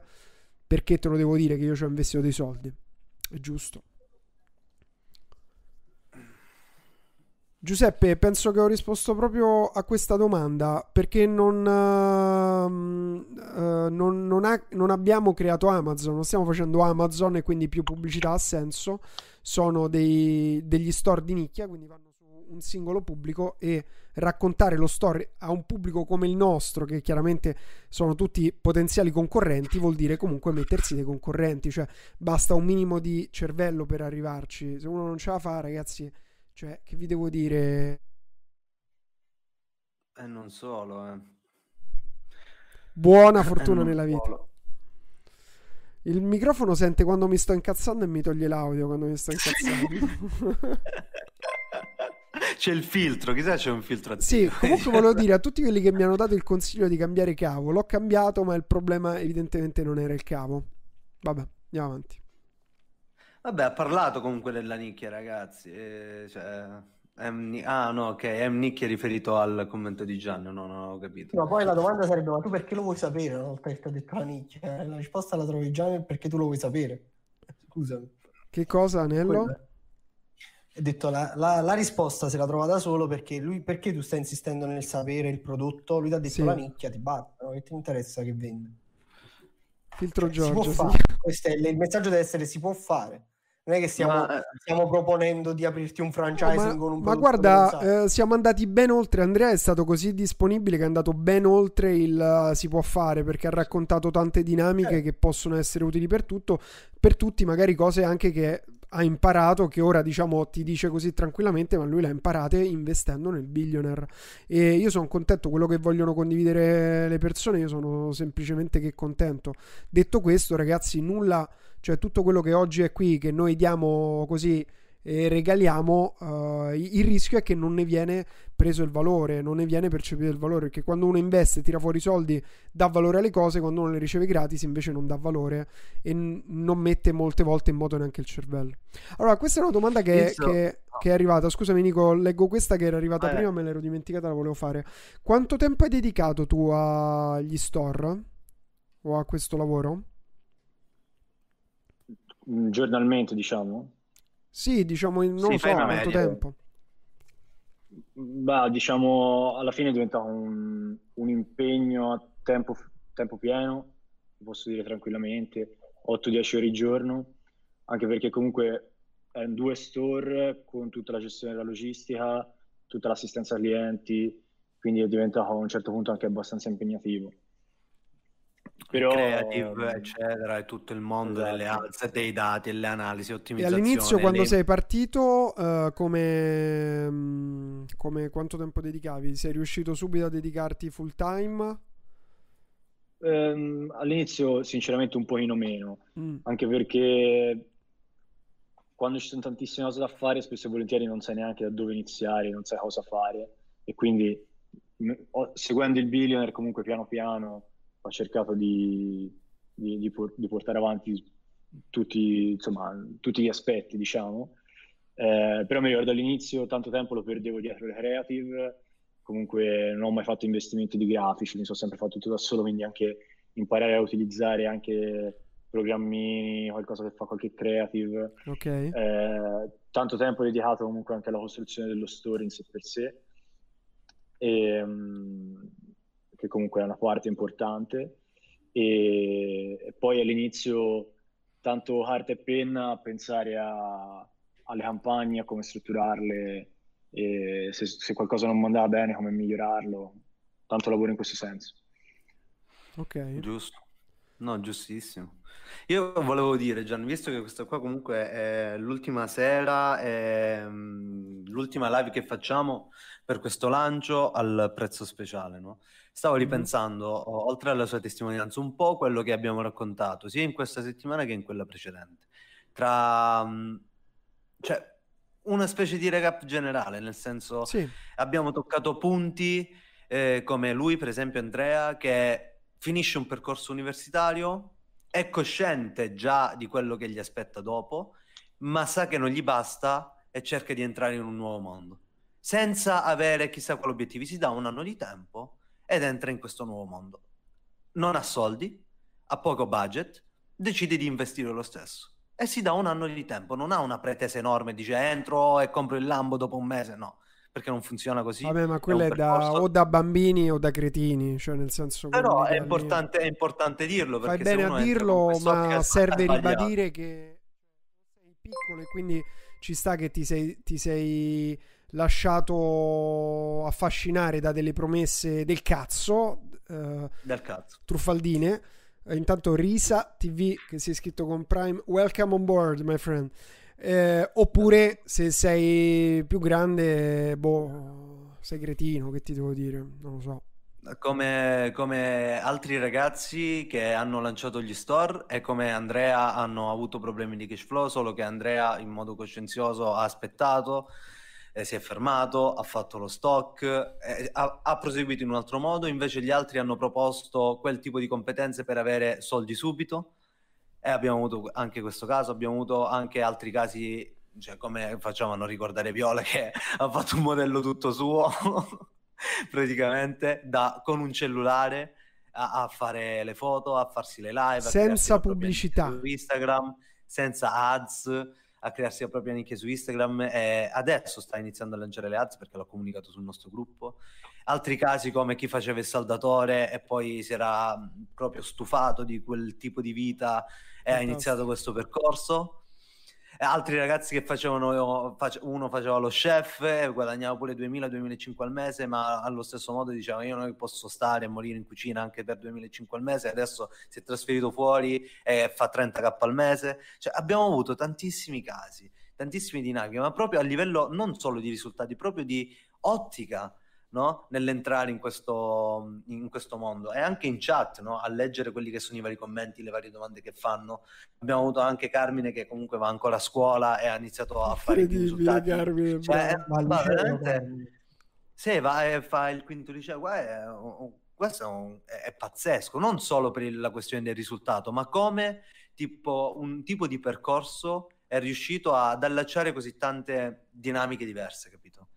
È, è, è sorprendente pure questa cosa, tipo me, Nello, uh, Gian stesso, o, o tutti quelli che sono venuti là. Cioè, non lo so, io volevo fare tipo questo, spe- questo mini recap. No, ci sta, beh, bello, anche perché poi ognuno la cala in una... la trasforma in una realtà che è differente da tutti gli altri. Cioè ogni realtà... Quindi quindi questa è proprio la prova del 9, che tutto questo è valido.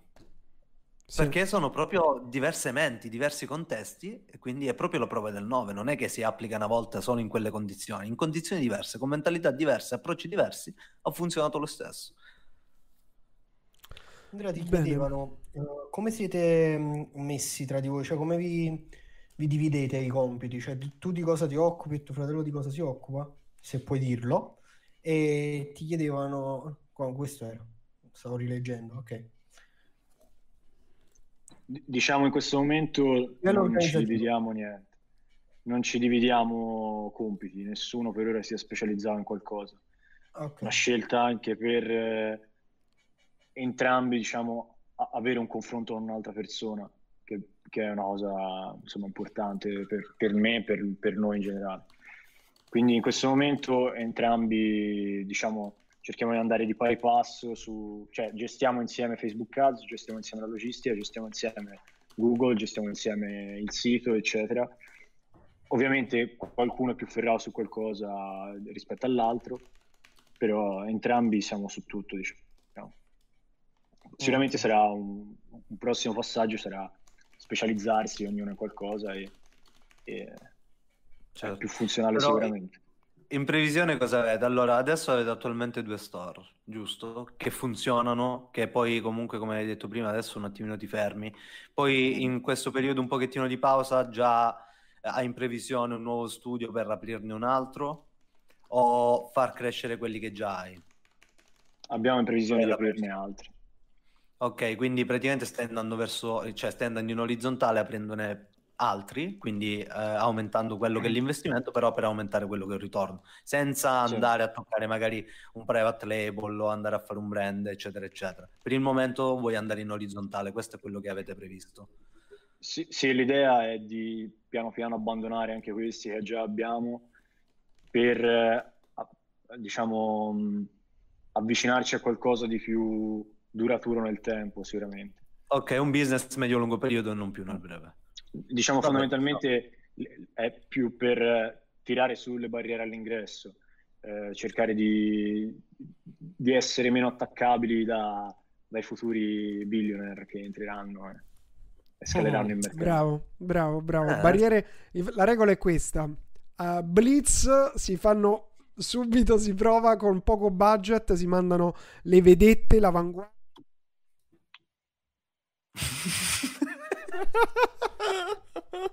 No, ragazzi, se c'è qualcuno che ci capisce qualcosa di sti cazzo ai microfoni, faccio un appello, aiutatemi.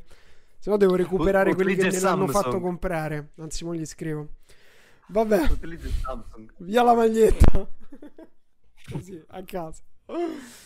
Bravo no, comunque, questo sta, è l'atteggiamento giusto. Si parte veloci, snelli, poi si fa. Um, si mette una piccola base, si capitalizza, si fa budget si tengono i soldi in banca, non si comprano, non si comprano cazzate, non si comprano oggetti costosi, e si scala e si creano barriere all'ingresso e si scala. Cos- cos- così si fa. Bravo Andrea. Grazie. Yes, yes. Fantastico. No jet, no vacanze. Ma voglio dire una cosa, ragazzi. Quando io ho iniziato a sputtanarmi i soldi, eh, avevo compiuto 29 anni. Stavo, è stato all'alba dei 30 anni quando mi sono reso conto che tutta una vita non avevo mai speso soldi per me. Mai, mai, mai, mai, mai. Avevo una Z4 usata, comprata usata, quindi avevo pagato tipo 20.000 euro, 16.000, manco mi ricordo quanto. E ehm, e avevo perso un botto di soldi in iniziative del cazzo. Ho detto, ma io ho perso tutti questi soldi in questo progetto, in questo progetto, in questo progetto e non mi sono mai regalato niente. Non mi sono Fammi mai godere regalato niente. po'. E così poi ho visto che l'orologio che avevo preso, che avevo un Rolex preso, sai, quelli, un Submariner No Date a 3300 euro secondo polso. Avevo comprato qualche anno prima, un paio d'anni prima, due o tre anni prima. E l'anno dopo me l'avevano mi avevano offerto 4.400 euro, quindi oltre 1.000 euro. Ho detto, cazzo, questo è un ottimo investimento. E così mi sono fatto un po' di orologi. Ho investito qualche KK in orologi. Ehm, poi il jet è andata così. Vabbè, dai, ci sta. È una di quelle Ba- della, ba- ba- della to-do list, no? Fatto. Fatto. Quello, cose della to-do list, fatto. Basta, non è che devi andare sempre... Esatto. Macchina fatto, aereo fatto. Poi si ritorna a investire tutto e ritorni a essere chiuso in casa. Eh, ritorni Ora a farti, a farti l'ufficio in casa. Ma io ho preso un, uh, un Daytona, l'avrò pagato 9, no- 9,599 acciaio, ora sta tipo a 15k, 20k. Il Daytona d'oro è aumentato del 40%. I Patek, i Patek sono schizzati, mi hanno, l'avevo pagato uno, uh, un Patek Nautilus, pagato 25, quello bianco, che da listino pensate sta a 22. Il Patek Nautilus, che ragazzi gli orologi non sono i Rolex, sono i Patek. No, ma non ce li ho a casa, mica sono stronzo. Ba, ba, ba, eccolo. Sono tutti nelle cassette. Eh, mica scemo! Eh, Basta. ci mancherebbe.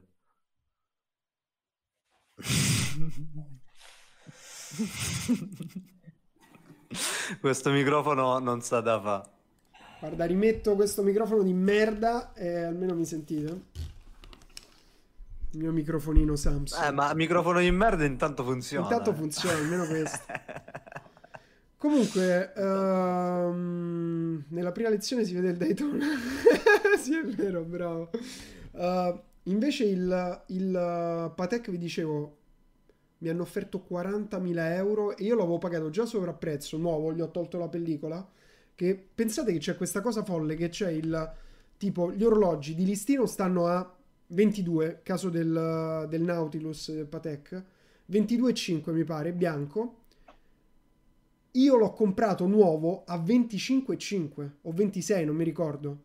Cioè, tu lo compri nuovo, però se non vuoi aspettare che venga, che lo prendi ufficiale, eccetera, ci sono chiaramente i rivenditori che lo comprano, quelli che vendono orologi, li comprano nuovi e aspettano quelli tipo me che se lo vanno a comprare. Però lui era un amico, mi ha consigliato di prenderlo perché stavano salendo, effettivamente sono saliti. Ha ragione. Sì. Ha fatto fa un bel investimento. Quindi comunque ragazzi, anche se sembra, eh, il mio consiglio è non, non, non, non buttate soldi. Non buttate soldi. È veramente facile buttare soldi e poi è pure difficile tornare indietro perché se tu ti abitui a un tenore di vita è difficile riportarlo basso, ti senti uno sfigato.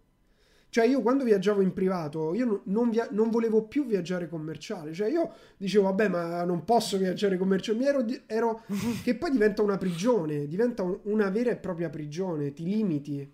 Ed è una stronzata, perché poi alla fine non vuoi viaggiare non perché ti fa schifo, perché poi chissà cosa pensano gli altri se non viaggi più. Quindi è stato proprio a un certo punto mi sono, non prendevo più i mezzi pubblici, ho smesso di fare qualsiasi cosa umana per eh, una cosa del cazzo poi, capito?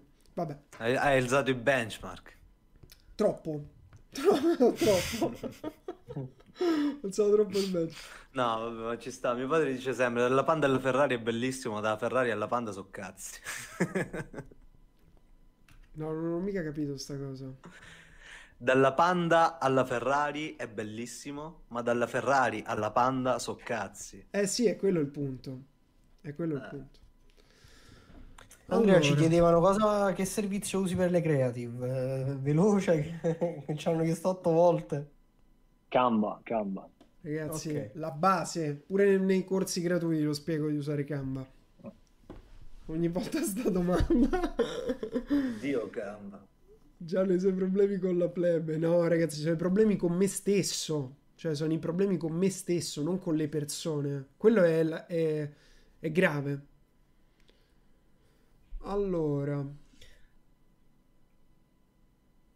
Consiglio di fare esperienza provando inizialmente a digitalizzare l'attività di famiglia o mollare fino Già, a subito sentiamo negozio? proprio basso e lontano. Basso. Sì, ah, perché il microfono è alto. Eh, perché voi Perché il microfono è qui, ragazzi, ora ve lo metto perché devo fare... Vabbè, lo tengo qui così mi sentite pure voi, però loro mi sentono da qui. Uh, allora, consiglia... questa è una domanda uh, che ho letto di Simo, Simo da Runner, che dice l'Italia è partita, è la patria delle PMI, spesso a gestione familiare, per chi fosse figlio di imprenditori, gestori di negozi, attività commerciali. Uh, può sembrare banale, ma voi consigliate di fare esperienza provando inizialmente a digitalizzare l'attività di famiglia o mollare fin da subito il negozio di, ca- di casa al suo destino? Io uno stronzo che dice... Allora, dipende molto da quello che fai e se è una cosa che ti piace, ti dà senso. Uh, diciamo pure che potresti pure fare tutte le cose, entrambe le cose, nel senso una parte cercare di aiutare la tua famiglia, che comunque a volte è molto difficile perché Uh, molte volte le persone non vogliono essere aiutate, quindi questa è una cosa che devi tenere in considerazione, non puoi costringere persone a fare cose che non vogliono fare e ti, ti dà molto senso di frustrazione, soprattutto all'inizio che non hai ancora dimostrato a loro di saper fare quello che sai fare. Cioè se Andrea avesse avuto genitori imprenditori, ehm, hai detto vieni da una famiglia di, di, di persone, i tuoi genitori fanno i dipendenti, giusto?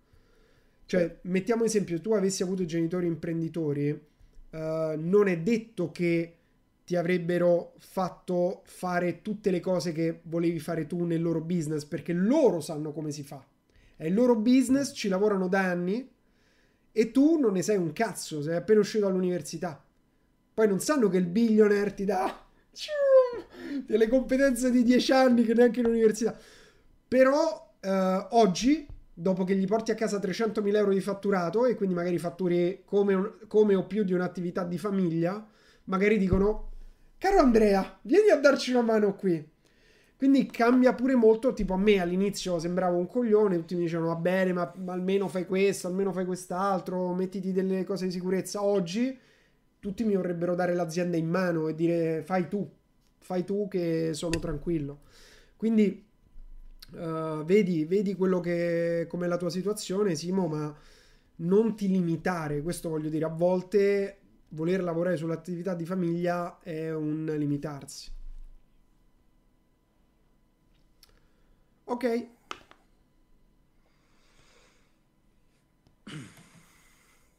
Comunque ci può stare, dipende che tipo di attività è, se ne vale la pena. Se è ovviamente un mini market che devi vendere la pasta online, eh, no. sì.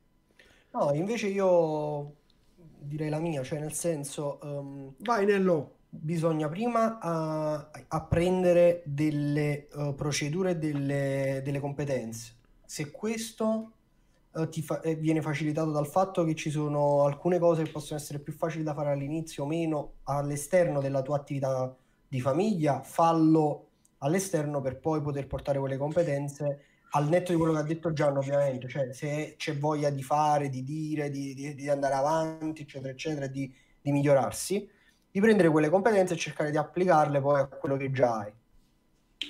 Secondo me. Che non è detto che quello che funziona per altre cose funziona anche per te, quindi devi acquisire la forma mentis per poter applicare quelle cose a un caso specifico. Sì, se Simone dice capisco cosa intendi, ehm, i genitori sono perfettamente consapevoli del passaggio storico e mi hanno dato chiavi in mano. Se è una cosa che ti piace, io sicuramente proverei perché ti puoi fare, ti puoi fare esperienza e hai già tante aree coperte, quindi può essere utile.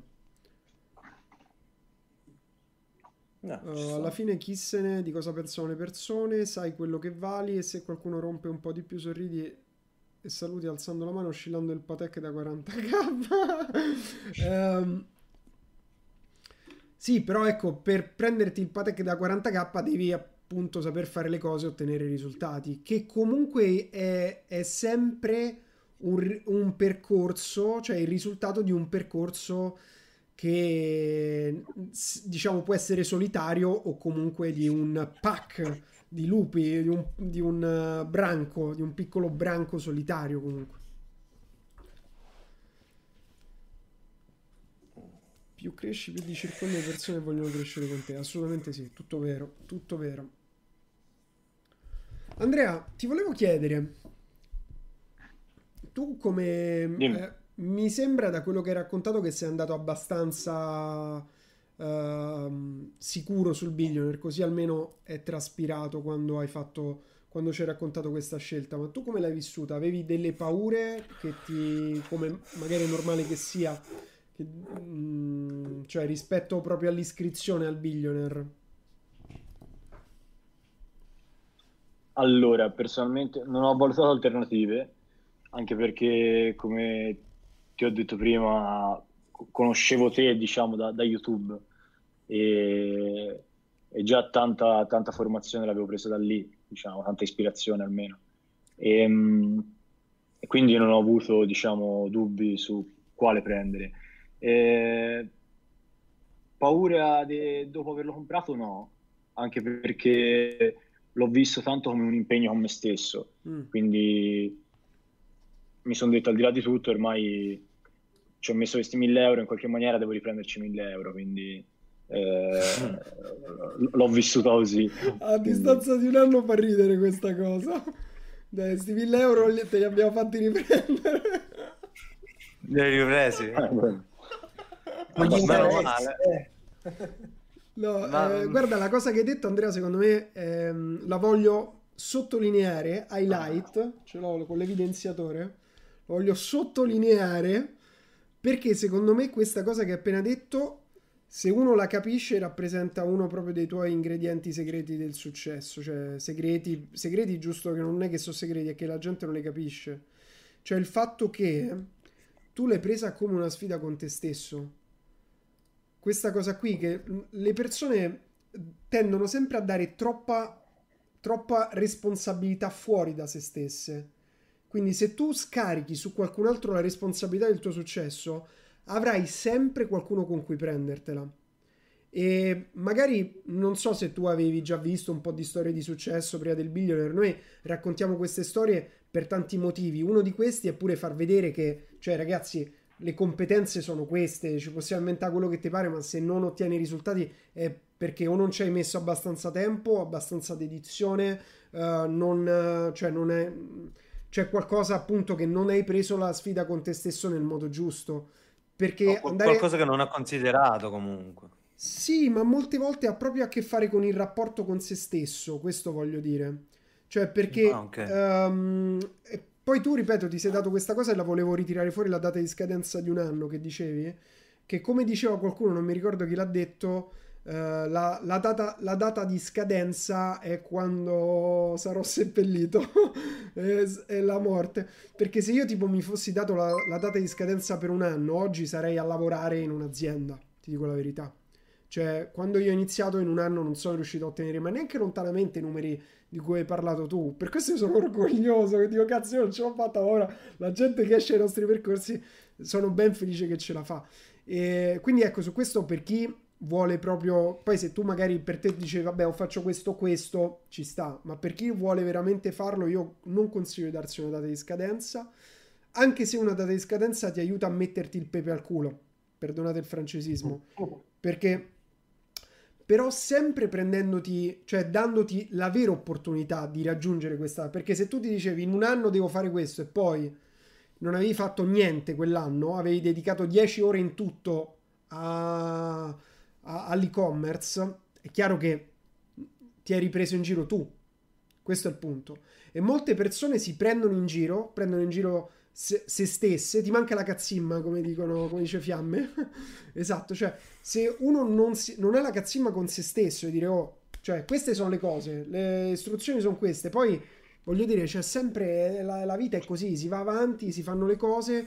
Per fortuna c'è un gruppo pure di supporto, sono, poi c'è l'internet, cioè dove non arriva dove non arrivi tu, dove non arriva il billionaire, hai tutto quello che ti serve, poi hai la mappa chiara, puoi andare a approfondire i punti, vedere quello, quell'altro, perché comunque tu sai, tu capisci la matrice.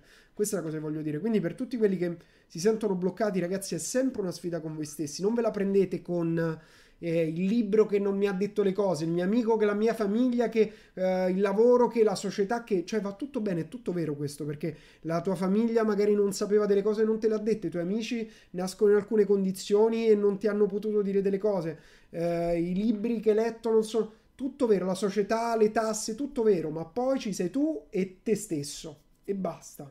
E c'è chi come Andrea ottiene risultati da capogiro e c'è chi invece si lamenta. Fine della storia.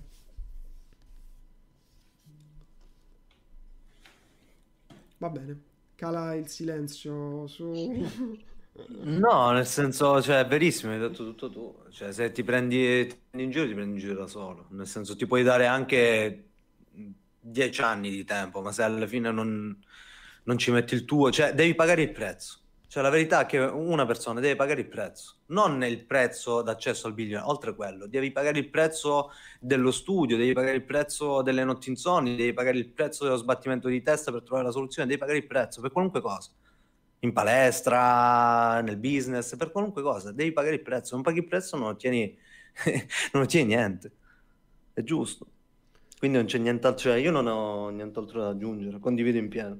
Fiamme dice bisogna che ti guardi in tasca i 5 euro che ti ritrovi, scegli se spenderli in azzo o in una pizza. Beh, qui la pizza costa 20 pound. quindi... che è quello che dicevano prima, no? Quando io non immagino la mia vita con 1200 euro al mese. Uno nei commenti ha detto, eh, vabbè, 1200 euro al mese ci prendi 40 pizze. Portaccelo. Se c'è la ragazza, la metà, cioè mangi 20 volte. Ok. Eh capito? Spendi per due. Io vorrei aggiungere che oltre a tutto questo, soprattutto quando c'è poi una, una situazione di necessità, ok? Cioè nel senso che uh, in quel momento i 1000 euro, io mi ci rivedo anche in, uh, nel percorso di Andrea, no? In quel momento quei 1000 euro pesano uh, o è tutto il tuo capitale o comunque è buona parte del tuo capitale che ti fai prestare, hai messo da parte con il sacrificio, eccetera diventa anche un motivo importante per spingerti a recuperarli. Cioè il fatto che tu hai rischiato, tra virgolette, cioè hai giocato tutto, hai investito, il termine giusto ovviamente, tutto, e ti porta a dire devo recuperare quella cosa perché per me è stata, cioè in quel momento 1000 euro sono come 100.000 euro adesso, cioè nel senso per me è la mia vita, quindi devo a, a tutti i costi riprenderli e, aument- aumentare il capitale. Cioè, quello è diventa anche un motivo per, cioè una, una motivazione per te. Sì, sì, e poi come dicono a Londra, it's up to you, cioè dipende da te, cioè tu sei entrato, c'hai eh, il corso, però noi tutti sappiamo che alla fine, tipo su 100, 50 si guardano il corso, di quei 50, 30 lo studiano, di quei 30, 10 lo applicano, di quei 10 uno ce la fa ma non perché è Dio, perché effettivamente ci ha creduto, ha pagato effettivamente il prezzo, ha Sei studiato, stato un po' applicato. severo con le percentuali, secondo me, però l'1%, capito? Per arrivare poi al succo dell'1%, perché anche nel milione stesso, no? Ah, oppure quando facciamo queste live così, io um, mi rendo conto spesso dei commenti che ci sono persone non che sono dentro questo mondo, ma che sono dentro con un piede sì e un Mm. piede no, nel senso che alla fine sono ancora bloccate. Sono bloccate e non, non c'è niente da fare. Non è che non c'è niente da fare, perché sta a loro, la decisione finale è loro. Se loro non si mettono al 100% in modo coscienzioso di affrontare questo tipo di percorso, non te ne esci perché ti devi dare l'alibi alla fine, no? Ti devi dare l'alibi che magari, eh, ma forse questo non basta, eh, ma così questo qua è un problema. Cioè, loro si, si focalizzano sul problema quando in realtà dall'altro lato, nel gruppo stesso, vedono che effettivamente sono casi di successo con le stesse informazioni, dove tutti partono allo stesso livello, a livello di informazioni, non a livello di condizioni. C'è anche e magari chi eh, è in condizioni peggiori delle tue, ma alla fine è partito lo stesso. Quindi io invito, eh, il mio è un invito all'azione. Porca miseria, per l'ennesima volta è un invito all'azione. Bisogna farlo. Cioè, Andrea aveva 1000 euro, alla fine, come ha detto all'inizio, cioè, ho deciso di investirli e poi ha detto, cazzo, io li devo riprendere indietro questi 1000 euro, in un modo o nell'altro. Alla fine ne ha fatti molto di più, che ben vengano cioè per 10 il risultato che ha fatto in quest'anno nel, nell'anno prossimo, per 100 o quel che sia per sempre, capito? Il punto è comunque un invito all'azione, che tu ti stai bloccato là con le informazioni davanti, hai l'accesso alla piattaforma che è vita durante, durante eh, non si sa quello che deve succedere, comunque le stesse informazioni che ha avuto Andrea, le stesse informazioni che ho avuto io, le stesse informazioni che ha avuto Nello, le stesse informazioni degli altri 975 studenti del Billionaire, eh, cioè qual è la differenza tra, tra, me e te, tra Andrea e te, eccetera, eccetera? È che qualcuno comunque si è messo sotto e l'ha fatto. Quindi eh, sei invitato nuovamente per l'ennesima volta a fare azione e se non sei nel Billionaire sei invitato all'azione di entrare nel Billionaire. Perché... okay perché il dubbio che sia, tra virgolette, fuffa, cioè, a questo punto non dovresti averlo più. Okay? Ci sta, è, giusto, più è giustissima un, la riflessione. È più, è più, una questione che all'inizio magari ti informi, poi vedi che effettivamente qui non solo fa, si fa formazione gratuita, perché cioè, se voi eh, andate a vedere a ritroso tutte le live che abbiamo caricato for free, ci sono 30 ore di contenuti, a parte il cazzeggio che passano velocemente, però le informazioni gratis che diamo cioè, eh, tu sei diverso da prima al dopo che hai visto quei 30 ore di contenuti. E non ci credo che non sia così. Immagina cosa c'è dentro quando tu invece stai pagando invece contenuti professionalizzati in verticale. Cosa succede quando entri e quando finisce. Quindi il punto è un invito all'azione per chi è già dentro di agire e un invito all'azione per chi è fuori di entrare adesso, perché sennò poi il prezzo sale e poi di nuovo dobbiamo ricominciare, ma non per altro, perché poi parleremo dei nuovi aggiornamenti che serviranno. No, questo discorso è giustissimo mm, ed è così, alla fine è questo che cioè ci sta e c'è bisogno di poi fare, imparare e fare. Ma lo sabriatore del billionaire lo sa e si è pure detto ma quella cosa che l'avevi chiamato billionaire pure mezzo... Gli dobbiamo dare una maglietta, ma che facciamo le magliette? poteva, poteva scegliere un altro nome, vabbè. Uh, sì, No, comunque sta cosa tanto questo. Infatti, guarda, volevo chiederti, Andrea, uh, tu come, come um, hai approcciato, diciamo, questa... Il, eh, come hai approcciato il mondo dell'e-commerce? Uh, anzi, ti riformulo la domanda. Prima tu non avevi fatto niente con l'e-commerce, eh, con il digitale progetti, hai detto, giusto? No, niente, niente di niente. E quanto pensi che ti abbia aiutato il billionaire? Io penso sicuramente nella fase iniziale ha fatto l'80% del lavoro e mh, mi sono ripetuto più volte il, la famosa formula di, di Pareto, no? 20-80, 80-20. Eh, il billionaire mi ha dato quell'80% degli strumenti, però io ho fatto quel 20% poi anche con l'azione che, che, di cui parlavate adesso, che magari vale l'80% dei risultati. E, mh, quindi sicuramente mi ha dato una grande mano. Secondo me gli strumenti per iniziare ci sono tutti nel billionaire, anzi, poi prima parlavate dell'aggiornamento, ma già il precedente che per onestà dico non mi sono visto perché mh, forse sbagliando mi reputo un po' più, diciamo ormai alcune cose le do per apprese. Ehm, però il, il è, è completo da questo punto di vista, ci sono tutti gli strumenti per iniziare e per eh, provare a fare qualcosa per, eh, per conto tuo. Poi tanto dipende, come, come avete detto voi ora, da, da, ognuno di noi, cioè l'esecuzione alla fine è fondamentale. Certo. Più che altro un Questo consiglio, è... Andrea, il, il, fattore di, eh, giustamente perché hai raggiunto il risultato, cioè io giustamente prima ti ho fatto una domanda, perché vieni dal, dal video 1.0, hai visto il primo, quindi ti ho chiesto semplicemente un confronto tra il primo e il secondo. Giustamente tu eh, in modo onesto mi hai detto guarda il secondo non l'ho visto tutto perché reputo di sapere determinate cose, quindi non, non sento la necessità di andarla a vedere. Però invece io ti consiglio di dargli un'occhiata, una tantum, non tanto per il fattore che tu non sappia fare determinate cose, anzi, più per un fattore di confronto. No, è fondamentale, Capito? assolutamente sì. Più un Guarda, fattore di confronto, perché è difficile oggi, eh, oggi, avere un confronto, cioè il supporto della community è utile ed è così valido perché c'è un confronto di persone allineate. Invece con le persone che eh, hanno risultati noi do- abbiamo dovuto creare un altro progetto che si chiama Scalers che invece allinea le persone che fanno risultati ma che vogliono crescere di più. Quindi E io ti consiglio semplicemente di, di dargli un'occhiata anche veloce su una questione di confronto, che è la cosa più importante. Che tu ovviamente cioè non è che eh, siamo eh, così presuntuosi da dire guarda si fa così, se tu ottieni risultati e magari lo fai in modo diverso che ben venga anche il tuo di metodo, eh. cioè ci mancherebbe, però è solo per una questione di confronto, di idee di visione della sì, Nico, ma non ti che poi magari ci prendi l'uno. No, non mi incazzo. sono, sono, no, sono, sono, incazzato che non me la guardo, mi guardo tutti gli detto... aggiornamenti, Nico. Va bene, sei contento? Eh. Ora me li guardo tutti. Eh certo, eh certo. Eh, se non li avevi visti non li approvavi. Io sono incazzato. Io sto scherzando, no. sono visti.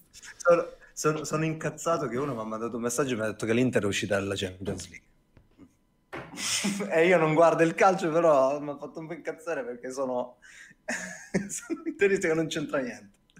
Ah, Andrea, ti vogliamo su Scalers. Eh, infatti, com'è questa cosa che non sei su Scalers? Dobbiamo rimediare. Problema di flussi di cassa, c'era il notaio da pagare. Quindi... Eh no, ci credo. Eh, certo. allora, Ma il notaio Nello dove è andato? Nello non si sa, è andato in vacanza. Manco ha scritto niente. Sempre. Sparito. Sempre così. Nello. Allora, uh, mi sono reso conto che le cose continuano a cambiare, non si può dare nulla per scontato. Guardate Google che azzanna al collo Booking con il Google Hotel.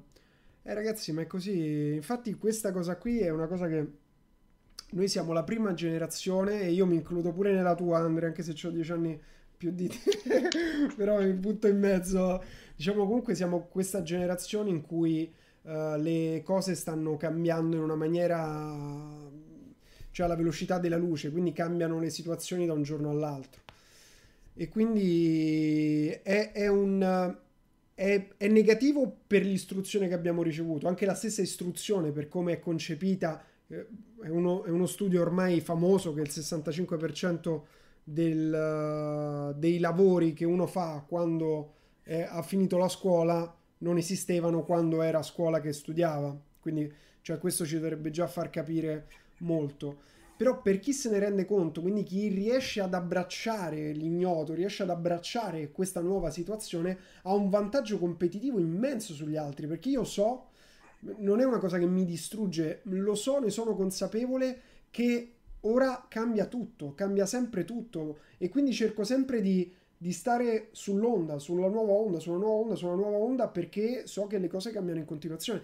Cioè se io non mi aggiornavo, stavo ancora sul gruppo Facebook come tanti altri, cioè stanno ancora nel loro gruppo Facebook, che è una roba, sì, bello, ma oggi se vuoi fare una cosa figa devi essere su Discord, cioè dove vai su Facebook? Se vuoi fare una cosa figa con la community, oggi devi essere su Twitch, dove vai ancora le dirette su Facebook, cioè buonanotte, capito? Poi è chiaro che essendo qui sull'onda nuova siamo ancora in pochi, quindi su Facebook c'è, la, c'è tutto il pubblico ancora grande. Lo storico. Sì, è, è la famosa campana la famosa curva a campana di cui abbiamo parlato. Quindi ci sono gli adottatori precoci, che siamo noi, tutti quelli che sono qui su Twitch, Andrea, Nico, io, io sono un adottatore precoce sempre, cioè persone che fanno cose che la maggior parte degli altri non fa. Cioè il billionaire arriverà dopo la curva, quindi quando sarà già un prodotto maturo, tra 5 anni, tra 10 anni, lì si potrà dire che cioè, sei arrivato Matore. forse tardi. Ma oggi ancora ce n'è di strada da fare, ragazzi, ce n'è come.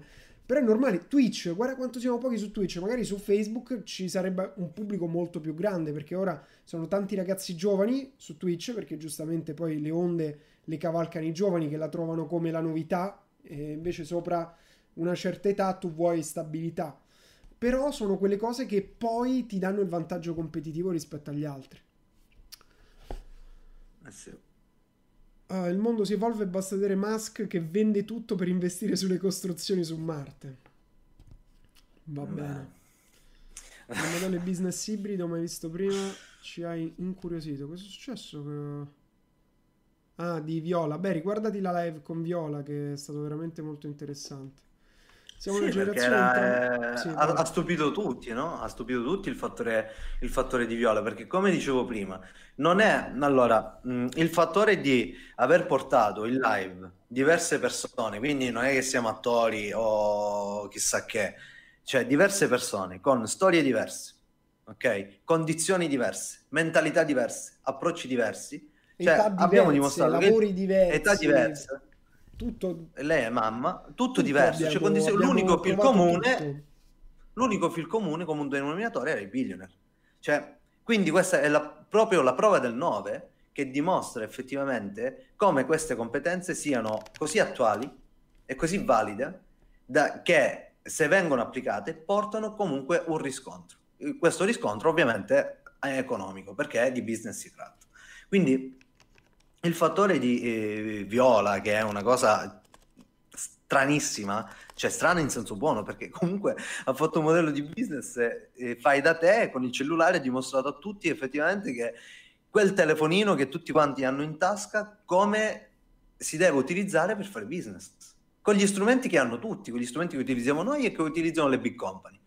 Cioè, più di questo che dobbiamo fare? Cioè, a costo zero, zero ads, pagina Instagram, store di Budget 29 zero, euro. Viola, veramente incredibile. Intanto è tornato Budget da zero, 29 Cortina. Nello. Come andate? Si è fatto qualche Com'è? pista, Nello? Una pennica. No, lo so, è collassano tutto. boh. Eh, è è morto qualche- tutto. Sì, ma è sto Sud Italia che non va bene, sto Sud Italia non va bene. Cioè, di bella e buona la linea va, di bella e buona la linea torna, va bene. Gian credo che tutti i 5 anni sei profittevole per fare e-commerce come ora. Ragazzi, che cazzo di domande che mi fate? Eh, sì, e come lo vedi tu cioè, tra 5 anni se non con l'e-commerce, scusa? Cioè, a meno che non Ma inventano tu mi il puoi dire tra teletrasporto 5 che anni stai- ci saranno ancora i negozi su strada? Questo mi puoi Cioè, chiedere, che- no? che- come lo Come- vedi? Boh, e se no come lo vedi? Tra 5 anni io mi auguro che ci saranno gli e-commerce in realtà virtuale. Se, se Sì, sarà ma diffusa. anche- Ma quello sarà secondo me un'onda. Allo- Quando sarà pronta la realtà virtuale sarà un'onda.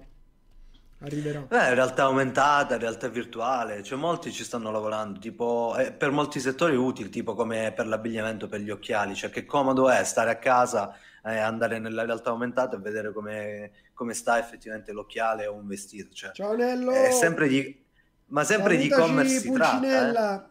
Scusami, eh, volevo Sempre, ah, figurati. Ma sempre di e-commerce si tratta a Bowie, quindi cioè, come lo vedi il mondo tra cinque anni se non con l'e-commerce? Cioè, il- la vera domanda è questa. Cioè, Assolutamente. quindi non è gli e-commerce saranno profittevoli, cioè inizia ora, posizionati ora e fra cinque anni con la pala devi prendere i soldi. Se lo fai bene, se poi fai una cosa a scam, addio, non iniziare proprio. Allora, qualcuno chiedeva da prima, eh, Nello è stato un piacere.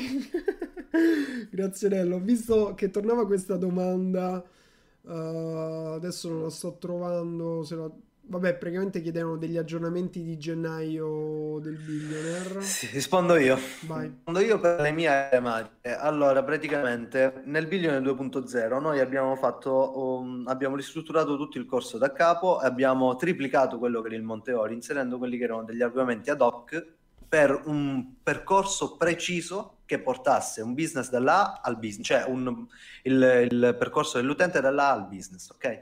Invece nell'aggiornamento eh, per quanto riguarda le mie aree tematiche, eh, introdurremo quelli che sono altri argomenti per migliorare il business.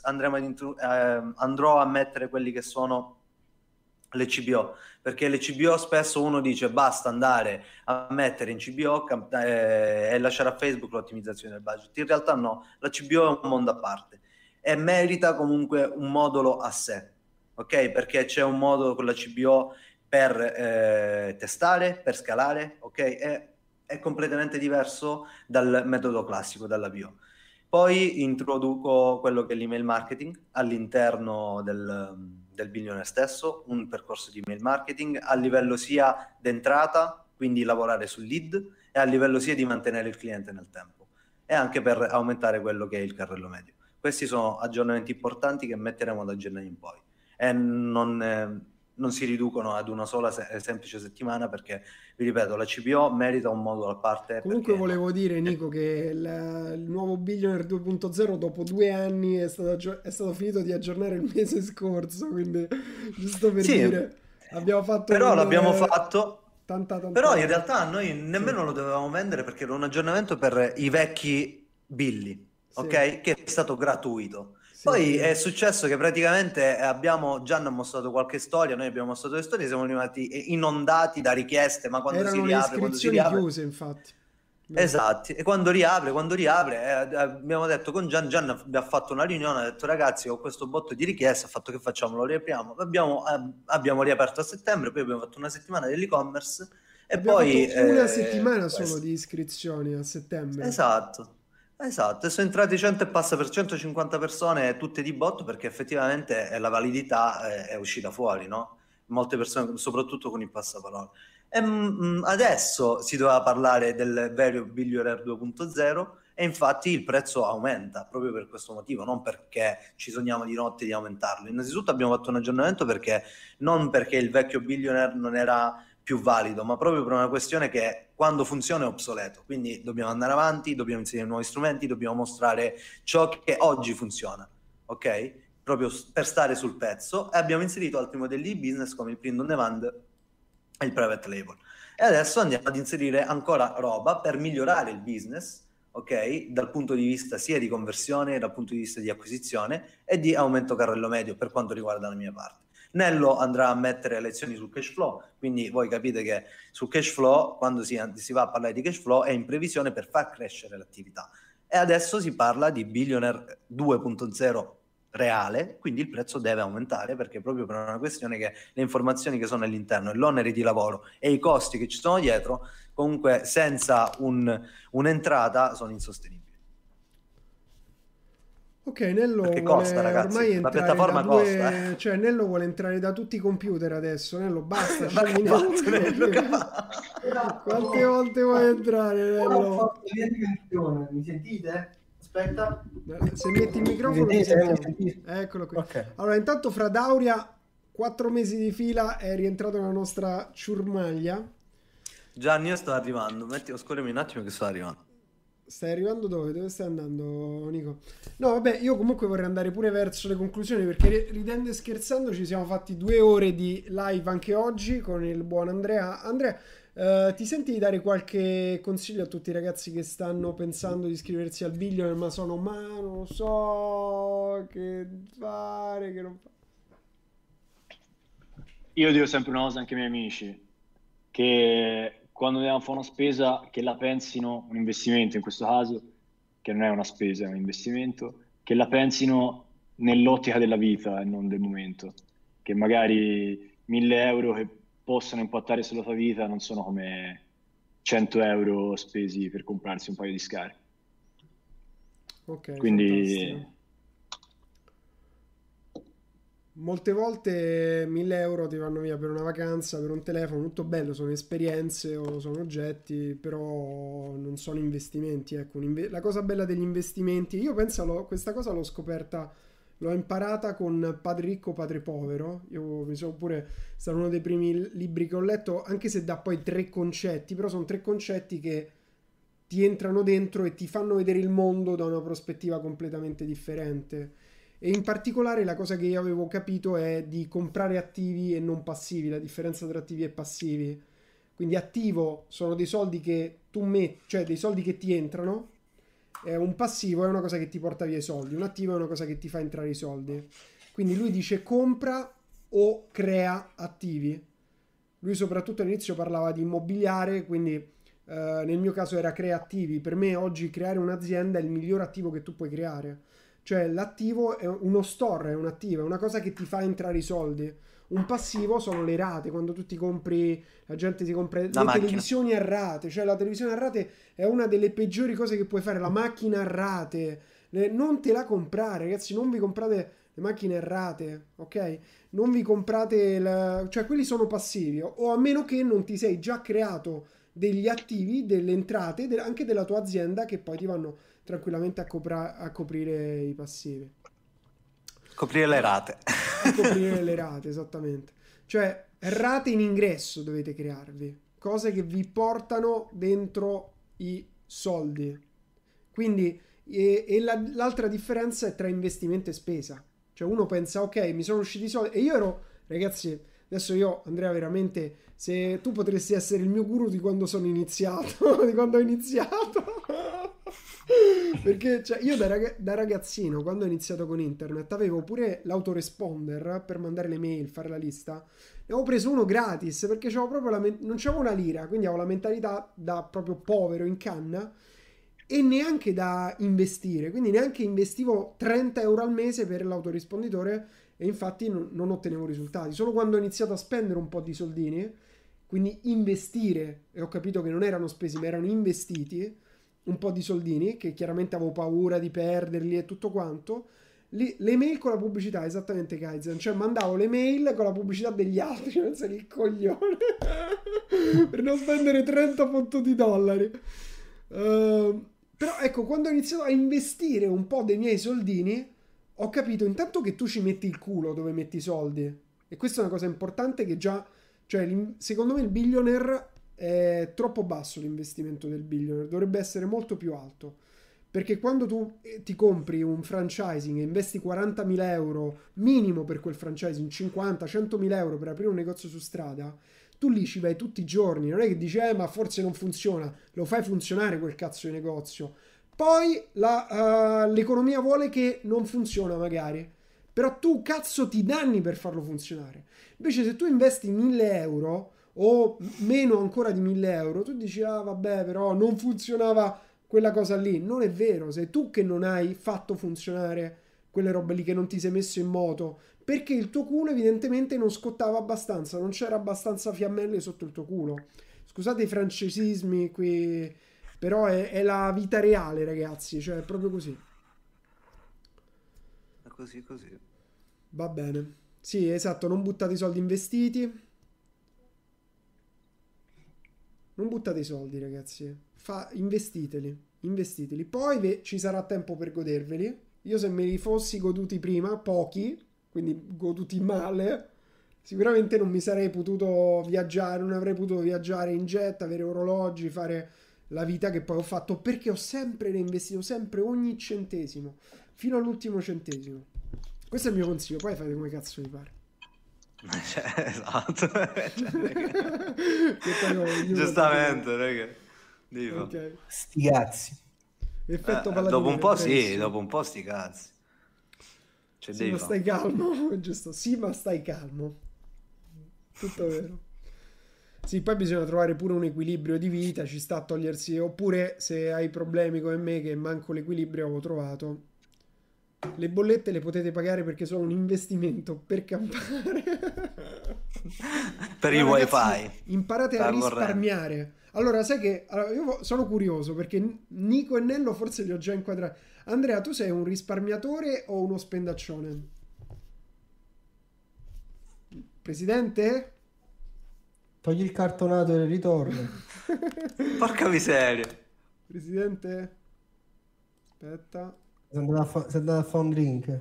Sì, ha messo il cartonato, eccolo qua. Allora, ne- Nico sicuramente è uno spendaccione, eh? Direi proprio di no. Inizialmente no. sì, inizialmente sì, no, no, no, inizialmente sì. Eh.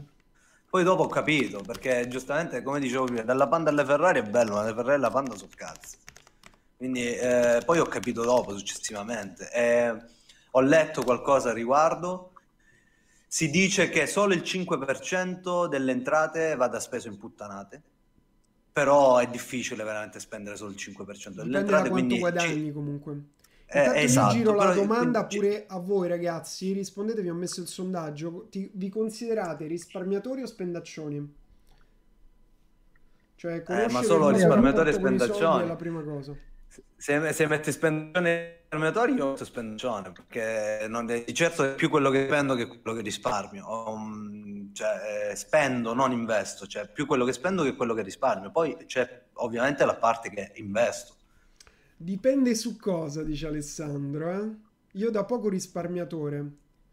Uh, dipende su cosa risparmiatore. Comunque vedi siamo un uh, se, te, ti stavo chiedendo questo Andrea prima che ti frizzassi tu ti, ti consideri più risparmiatore o uno spendaccione? Allora, io ti dico, ho avuto la fortuna di essere spendaccione uh, quando ero un pochino più piccino. Ok. magari anche se avevo 400 euro al mese, li, li dovevo spendere tutti. Ok. E ora nessuno dei due, cioè perché il risparmio viene subito destinato ad altro, quindi non è né spendere né risparmiare. Però aspetta, cioè risparmio- nel senso ad altro cosa? Investimento. Investimento, sì. E allora quello è risparmio comunque, cioè nel senso rientra nella parte di risparmio per l'investimento, tra virgolette. Ok. L'importante è che i soldi non restino fermi per quello che, che mi riguarda. certo, certo, Esatto. un'attività sicuramente. Sì, risparmio non vuol dire che dovete tenere i soldi in banca. E poi c'è pure chi dice che si tiene. Io, non... Io all'inizio mi tenevo tutti i soldi in banca, poi ho iniziato a investirli nelle mie aziende. Cioè il migliore investimento ho provato a investire in diverse startup, poi ho fondato la mia, le mie. E in pubblicità ho investito milioni di euro in pubblicità. Perché giustamente è, una- è proprio è un moltiplicatore la pubblicità. Cioè la pubblicità Se sai farla, sì. se sai farla è un moltiplicatore, è proprio ti permette di creare ricchezza velocemente la pubblicità. Se tu hai un sistema, è come se hai un negozio e hai la possibilità di portare dentro tanta gente in quel negozio. Ovvio, è matematica, se sai che uno su 100 compra, porti 100 persone, fai una vendita, ne porti 1000, fai 10 vendite, porti 10.000, fai 100 vendite. Se una vendita fai 100 euro, 10 vendite fai 1000 euro, eh, 1000 vendite fai 10.000, cioè è così, è tutto proporzionale. Poi Gianni, questo stavo dicendo, cioè è importante fare la differenza tra costo e spesa, perché il costo è un qualcosa che non ha un ritorno, la spesa è in funzione di, un- di un'uscita di denaro per un potenziale ritorno di denaro. No, tra costo e investimento, volevi dire. No, la spesa rispetto al costo, la spesa di un'azienda, per- facciamo ad esempio aziendale, il costo di un'azienda è un qualcosa che non serve per acquistare, non lo so, macchinari, eccetera, eccetera, ma è, un- è morta come, come- come uscita di, ne- di denaro. Ma guarda, Mentre io spesa- Nello ti interrompo un attimo perché vorrei proprio tornare back to basic alla vita delle persone, in cui costo e spesa è la stessa cosa, cioè che sostieni un costo. No, però spesa. Andrea, per esempio, facevo l'esempio di Andrea, Andrea diceva, io giustamente ha detto eh, spendaccione perché li spendo nella mia azienda, quindi quella è una spesa. Ma quello è un investimento, non è una spesa. Cioè, è chiaro che Lui spesa. lo intende spesa come uscita. Eh, ma tutto è Esatto. un'uscita. Eh, esatto, ed è una spesa. Poi in funzione di un investimento. Sì. In funzione di- però è sempre un'uscita. Lui la Eh, intende ovvio, proprio ragazzi, in termine, in termine di teoria, capito? Sì, ragazzi, ma s- eh, stiamo dicendo, tu sei uno che... Ho, ho capito, ho capito il discorso. Cioè, tu dici, sei uno che spende per investire. E uno che... Esatto. Quello all'interno del, del business, eh, ovviamente se spendi in un business, mi auguro che spendi per investire, non per... Però il concetto è, se uno per spendere per investire devi risparmiare, non devi spendere per cazzate, questo è il punto, perché c'è gente che gli girano i soldi, però se li sputtana tutti ogni mese e quindi non può investirli. Cioè, tu comunque se ti entrano 10.000 euro, faccio un esempio, tu puoi decidere quei 10.000 euro se andarteli a sputtanare con A, B, C, D, O, F, G, H, I o se investirli. Quindi a parità di... però per investirli li devi prima risparmiare, quindi io intendo questo, per prima cosa, li sputtani o li risparmi? Bene, li hai risparmiati, che cosa ci fai? Li tieni fissi o li investi? Però già per investirli devi risparmiarli dalle puttanate, questo intendo dire, quindi ancora prima. Tu Nello come ti consideri, chiedono in chat? Risparmiatore o spendaccione? No, io sono spendaccione. Io sono spendaccione, però ci sono, cioè nel senso che mh, ci ci sono arrivato piano piano, nel senso sono consapevole di esserlo ed è una cosa che nella mia mente contorta mi, mi aiuta sotto certi punti di vista, Mm, perché ci sta. è un concetto strano, lo so, nel senso che non è, mh, togliamo gli estremi, nel senso non è che sono uno che butta i soldi a, a non finire, però mi rendo conto che potrei ottimizzare tanto, ma scelgo di non farlo perché sono consapevole che sto cazzato in quel momento, però mi permettono di avere il mio equilibrio adesso per il mio tenore di vita, tra virgolette, quindi mh, sono consapevole di averli e di, di avere questa questa spesa, questo costo, anzi definendola nel mio, nel mio codice, e mi sta bene adesso. Però impatta sempre poco, eh, non è che... Com'era questa Mm, storia del costo? Scusami. Cosa? Questa cosa del costo. Eh, allora, dicevo, per, per quanto riguarda il costo, il costo è in funzione di un, come dici tu, di un investimento. A livello di uscita di moneta si chiama costo, mentre la spesa è, è, è un qualcosa che fai in funzione del, dell'investimento, capito? Cioè il costo è morto. Esempio, l'azienda o la società ehm, spendo, spendo due- 200 euro di regalie per Natale, ok? Quello è un costo. Capito cosa voglio dire? Invece compro un macchinario che mi serve per l'azienda, è una spesa. Tu dici un investimento, ok, ma io lo di flusso di cassa è una spesa. Sì, lui mettendo, Livello di conto economico, sì. eh, nel conto economico lui fa A parità sono due sia- uscite di denaro, però una in funzione dell'investimento e un'altra... Però scusa, non stai stessa. investendo nei tuoi clienti se fai le regalie ai clienti? E non è direttamente imputabile alla società, capito? Cioè, non è Ah, tu dici a livello giuridico, di proprio... Sì, di Ah, definizione. sì. sì. definizione. Ah, ok, ok, ok, ok. Però secondo me lo sai a cosa è dato questo, Gian? Dal fattore che magari quando sei un po' più piccolo sei sfigatello e quando inizi a fare la granella inizi a spenderle tutti per autogratificazione e imposizione sulla società. E quindi No, no, attenzione però, io ho detto, io questo ho specificato, io ho detto sono consapevole, per esempio nel mio caso, di, di, spe- di, di sprecare, cioè di spendere eh, in a maniera cazzate. stupida. Però Sì, per che, cioè, per come sto adesso impatta comunque una minima parte, quindi non è che sono Sì, un- ma no, guadagni io non 100, dico spendi questo. 120, capito? O, o spendi 80. No, no, no, io non dico questo, io dico spendi che ci- magari... compri, Io dico che compri magari... ti compri la televisione 53 pollici nella stanza. Ti compri, Sopra ti compri la, la racchetta, ti compri la racchetta della Wilson edizione limitata a 500 euro. eh. Esatto, però soddisfazioni per me. Ho capito. però, però, capito, non è che non, non mi fanno mettere il piatto a tavola perché altrimenti non lo farei, cioè sono coscienzioso comunque, cioè, so quanto posso Ovvio. buttare. Le scarpe della dicono... So quanto buttare. Eh, questa è, è Però secondo me è importante perché guarda, quelle due fasi sono diverse. Anche io, come Andrea, come ha detto prima, sa- c'era il periodo che guadagnavo 600 e spendevo 620, tipo, capito? E quello Però- secondo me è sprecare perché in quel momento non era per investimento, quindi comunque ti compravi il, cellulare buono, eh, tutti i vestiti, eccetera, eccetera, abiti, eh, eccetera, eccetera, per, per un potenzi- cioè facendo più di quello che potevi fare in quel momento. Invece se adesso sotto la soglia di sicurezza. Ognuno di noi ha una Esatto, soglia di adesso- sicurezza esatto. che sotto quei soldi non deve scendere mai, perché Esatto, altrimenti adesso lo fai, al limite fai le stesse cose che facevi 5-6 anni fa, però con un'entrata più alta, quindi te lo puoi, puoi permetterti di farlo. Eh, eh, aumenti la soglia, però se scendi sotto quella soglia impazzisci, cioè magari la tua soglia è, che ne so, eh, 50.000 euro, 100.000 euro, ma anche se ne hai 99.000, che sono 1.000 euro in meno, impazzisci. Cioè il punto è proprio là, cioè, e, e io Eh, credo che sia stretta... è simpatico perché mette in tilt, diciamo, le, cioè, nel Sì. senso... Io, sia- io credo sia in stretta correlazione col fattore di essere magari in una fase adolescenziale accettato meno dalla società, cioè nel senso essere o meno uno sfigatello quando sei nella parte ado- adolescenziale. Perché se tu vedi la piramide dei consumi, eh, cioè il fattore di eh, autogratificarsi sta proprio all'apice, no? Quindi eh, magari uno lo fa anche se non se lo può permettere, lo fa proprio per il fattore di reinserirsi nella società, cioè crede di reinserirsi nella società, avere quel tipo di scarpe, quel tipo di telefono. Sì, sì, sì, sì, sì. io sto cercando un- un- una correlazione, nel senso, eh, de- per giustificarmi tutti i soldi che ho buttato, capito? Non è che sto dicendo che, che è un male, sto dicendo che sto cercando un'autogiustificazione per, proprio appunto per giustificarmi di tutte le cazzate che ho fatto, come le hai fatte tu, come le hanno fatte tutti, diciamo. no? Andrea, tu che ne pensi? sono d'accordo con, eh, con Nico in parte perché comunque penso che poi la verità delle cose è siamo animali sociali, no? non so se Certo. avete mai sentito l'espressione Eh. e spesso e volentieri le decisioni le prendiamo in funzione della società e, e più raramente magari in funzione nostra. Kahneman, comprato l'altro giorno.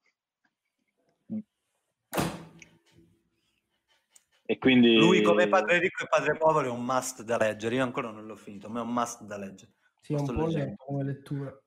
Io ce l'ho da, da sei mesi, ancora non lo finisco. Ah, sei mesi no, però... Prego. Sorry Andrea, metto il muto. Bravo. No, l'ho detto, più o meno è questo. eh, me ne rendo conto, alla fine, eh, soprattutto poi da adolescenti, poi crescendo un pochino passa, eh, Per esempio, io ero fissato, dovevo comprarmi il giubbotto Stone Island a tutti i costi perché non l'avevo mai avuto. Primi soldi fatti, giubbotto Stone Island. Poi ora dico, vabbè, mh, mm, ci stava in quel momento, dovessi farlo adesso, vaffanculo, non lo faccio. Preferisco prendere 1000 euro e eh, ci ho comprato i billion, quindi è, è un esempio. E... Questo penso arrivi pure con la maturità finanziaria, tra virgolette, cioè quando inizi poi a capire il sistema dei soldi, capito? Mm. Di, come, do, di, come, funziona, la, non parlo di maturità proprio uh, anagrafica, ma proprio da, quando inizi ad inserirti, capisci quali sono le priorità, come funziona il meccanismo e, e ti consapevolizzi a un certo punto, perché all'inizio, se tu se prendi sempre lo stesso discorso, prendi a 18 anni, vinci un, uh, un gratta e vinci da 10.000 euro, cioè è, è, è autodistruzione pura. Invece, se la stessa entrata non derivante dal lavoro, per esempio, ti arriva in un'altra fase della vita dove già sei avviato, già stai avviando altre cose, è una, un modo di vedere diverso rispetto al, a quando sei ancora acerbo sotto questo punto di vista, no? Sì, sì, è vero, è vero. No, ma ci sta, eh, avviene col tempo. Cioè, un conto è leggere Padre Ricco e Padre Povero, un, conto è, un conto è applicare Padre Ricco e Padre Povero. Cioè, che poi ci... eh, sì, esatto. Cioè, sono due cose totalmente diverse. Che poi è un concetto ridondante anche negli altri suoi libri, che sono sempre gli stessi, cambia solo il titolo e la copertina. Cioè, per come, per come la vedo io. Però è, un altro conto è applicarle. Cioè, allora, io, io so che sotto di... X soglia non posso scegliere. In che senso, Nico? Che se io so che se sono sotto quella soglia impazzisco. Infatti io li metto o su Revolut o su Plums, investimenti, i stocks, investimenti. Compro, compro cose e li lascio là. Oggi, oggi sono andato a vedere e ho fatto da... No, non, non, non lo dico. Eh, comunque li lascio là. Capito? Le lascio là, oh, basta. Io sotto quelli non, non devo comunque, scendere. Invece questa... quelli che so che posso spendere questa cosa qui è importante nel senso che io ho fatto questo sondaggio in cui comunque il 67% si, dice, si dice risparmiatore eh. e quindi un altro il restante 40, 30 e passa uh, spendaccione. L'importante secondo me è rendersi conto della propria situazione perché io da risparmiatore quale ero uh, risparmiavo troppo e non investivo cioè, nel senso, consideravo di risparmiare i soldi che non investivo e quindi non avevo capito la differenza tra risparmio e investimento. Eh, uno spendaccione magari deve lavorare su qualcos'altro, deve lavorare sullo spendere di meno. Io devo lavorare su investire, cioè quindi comunque tirare fuori i soldi che per un risparmiatore, cioè dice è sicuro, va bene, non va bene. Per, un investi- per uno spendaccione invece deve riuscire a risparmiare per investire. Perché se no non hai materialmente i soldi per investire, soprattutto se vuoi cambiare situazione, cioè se tu sei in una situazione puoi continuare la tua ruota, ma se vuoi uscire de- da quella ruota eh, devi, devi cambiare qualcosa, non puoi continuare a fare quello che fai, se no non ci stai dentro. E per una persona che spende, sicuramente la prima cosa è abbassare, cioè ab- ragazzi abbassate il vostro stile di vita se pensate di non avere abbastanza soldi. Cioè smettete di andare a cena fuori smettete di, di comprarvi l'iPhone uh, ogni mese, ogni volta che esce, smettete di, uh, di, andare in vacanza se quelli sono gli unici soldi che avete. Cioè, abbassate il tenore di vita. Cioè, ragazzi, io comunque sono andato in giro, voglio dire, me ne posso comprare uno al giorno di iPhone. Com- questo qui è l'iPhone 7 Plus, mi sono comprato oggi, mi è arrivato oggi quello nuovo, il come si chiama? Manco il 12. Come si chiama? Manco l'ho configurato, anzi dopo Manco... la live lo faccio. Però per dire, è una mentalità, preferisco investire sulle altre cose. Oggi abbiamo due aziende dove continuiamo a investire con ragazzi che lavorano e non, non stiamo ancora fatturando, preferisco mettere lì i miei soldi che comprarmi la roba a me. Cioè, questo per dirti una mia mentalità, ma perché tanto oggi vedi, mi è arrivato questo, c'ho altre cose, ho tutti i pacchi da scartare qui, perché non me ne frega un cazzo, pure questo non è oddio ce l'ho, lo configuro, passo il giorno a configurarlo, non me ne frega un cazzo, ok carino, però mentre... È passato ormai. Sì, ok ce l'ho, bene, sta qui, adesso può stare qui un mese, come il MacBook, guarda ti faccio vedere una cosa, mi ero comprato il MacBook, avevo questo, funziona perfettamente, mi sono comprato questo, l'ho usato 10 volte e prima di installarlo ci ho messo una vita perché comunque sì, bello, figo, anzi questo per me è pure un investimento perché era il mio ufficio prima di avere questa mega postazione. Però sì Dai, il bello, PC è ma... un investimento. Eh? Il PC è un investimento. Sì, il PC Però è se un funziona non serve. Cioè, se funziona che cazzo non serve. Esattamente. Ehm, allora, qui spiegaci come investi per far rendere i tuoi soldi. Ma magari un'altra volta, Però cioè, io vorrei aggiungere una cosa a quello che hai detto tu, Gianni, e a Sì. quello che tu hai detto adesso. Io preferisco adesso investire i miei soldi là in quel progetto dove ci sono ragazzi, ma ancora stiamo fatturando zero. Cioè, un- secondo me, eh, sei arrivato al punto nel tempo, in tutte le cose che hai fatto, comunque l'esperienza, eccetera, nel capire perché sai il fattore che bisogna creare valore.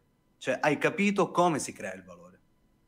Per questo dici io preferisco investire in questo, perché tu sai che investendo, investendo soldi con quella metodologia, con X persone che sono allineate in quella metodologia, vai a creare un certo tipo di valore che vale 10 volte l'investimento fatto, almeno. Cioè, quindi questo avviene con il tempo, cioè con il fattore di saper creare il valore con quelle cose.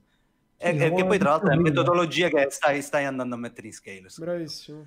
E, e- e questo sta, sta cioè, com- come ha fatto Andrea all'inizio, dice io sto investendo 1000 euro e ancora non sapeva fare niente. Invece adesso investe in qualcosa che sente eh, sua, quindi essendo che l'ha già fatto, investe e continua a investire in se stesso perché sa che facendo quella cosa con quel metodo sa di creare valore e quindi prendere di più. Se investo 10.000 faccio 15.000, se investo 15.000 faccio 22.500, se faccio 22.500 faccio 35.000 e bla bla, eccetera, eccetera. Allo stesso modo fai tu, allo stesso modo cioè, cerchiamo di fare un po' tutti. Però se non si ha questo metodo, se non si ha questo modo, eh, comprate il billionaire. E iniziate da là come ha fatto Andrea, poi dopo arrivate, poi prendete Scalers e arrivate ai livelli di Gian. Comunque, ragazzi, allora, a proposito di Kiyosaki, io mi ero comprato un mattone suo così, eh, che si chiama Guida agli investimenti, in cui in tutto il libro dice solo una cosa, che dice le persone più ricche del mondo, no, non è una cosa, un'idea, cioè una- solo un'idea nuova, perché il 90% sono le vecchie idee. L'idea nuova è che le persone più ricche del mondo, sapete in che azienda hanno investito? Immobiliare? O nelle proprie, Eh, proprio. oppure nelle start-up tecnologiche. Ah, ok. Ok? O le aziende prima dell'IPO. Quindi eh, questa è un'idea che, cioè, già in cosa devo investire? Intanto investi nella tua o se hai proprio o metti dei fiscettini in qualche startup. E questa è stata la mia metodologia. Ho comprato aziende, ho creato prima la mia azienda, ho investito nella mia azienda, ho comprato aziende, ho investito in startup, ora sto investendo nelle mie startup e nella mia azienda. Cioè questo e poi orologi, operazioni immobiliari, altre cose, però quelle quando insomma hai, hai già fatto Certo. tutto il resto. Ok, ragazzi, comunque Però- questa discussione era super interessante, Nico. C'era una domanda per Andrea, che se è ancora con noi... Ci sei? Ci sono, ci sono. Non so se l'hai letta la domanda. Ti chiedeva uh, Nighter Albert eh, che investimenti tecnologici, PC, stampanti per etichette, eccetera, hai fatto? Che secondo me la gente si pensa che uno deve creare tipo... Allora, il- mi sono comprato il Mac, ma l'avevo comprato qualche mese prima del billionaire, quindi ormai è due anni buoni che ce l'ho. Ok, Ovviamente portatile, Mac Air, n- nulla di, nulla di importante. ok. La stampante utilizzavo quella, penso che avevo dalle elementari, e che stampava due segnacolli al minuto, e mi sono comprato una stampante al laser. Sì. Mi sono comprato una stampante al laser nor- normale, diciamo, un centinaio di euro. Ho detto basta, Sì. basta col tu, tu, tu, tu, tu, tu, basta. Investimenti immensi, 50.000 euro no, 100 euro, ok. ma sì, perché poi ma c'è bisogno pure di dare voce a queste domande, perché sai, ma io pure mi ricordo, ragazzi, vi racconto questa cosa, ero appena uscito dalla, dalla scuola militare, tornato a Roma con mio fratello che lui bazzicava il mondo delle discoteche, così, che facciamo, che non facciamo? Volevamo fare un marchio di moda, sai, quello che vogliono fare tutti i ragazzini. Avevamo creato pure il brand, pensa si chiamava Vesper. Questo era il nome che avevamo dato. Avevamo fatto le magliette, tutte le grafiche, eccetera. Uh, e io mi dicevo, oddio, ma ora dobbiamo stampare le etichette, devo comprare la macchina per le etichette, quanto costerà la macchina per le etichette, ma la, la carta per incelofanare, come farò con la carta per incelofanare? Cioè, tutte queste Eri un cose che- perfezionista. Ma sembrano robe che... Cioè, sembrano robe che tu dici, oddio, come cazzo faccio? Perché ti mancano le informazioni, non, non lo sai, quindi se non lo sai ti sembra tutto, chissà, può essere, se- può essere un drago lì dietro, invece in realtà è un coniglietto, ma tu vedi l'ombra e ti sembra un drago.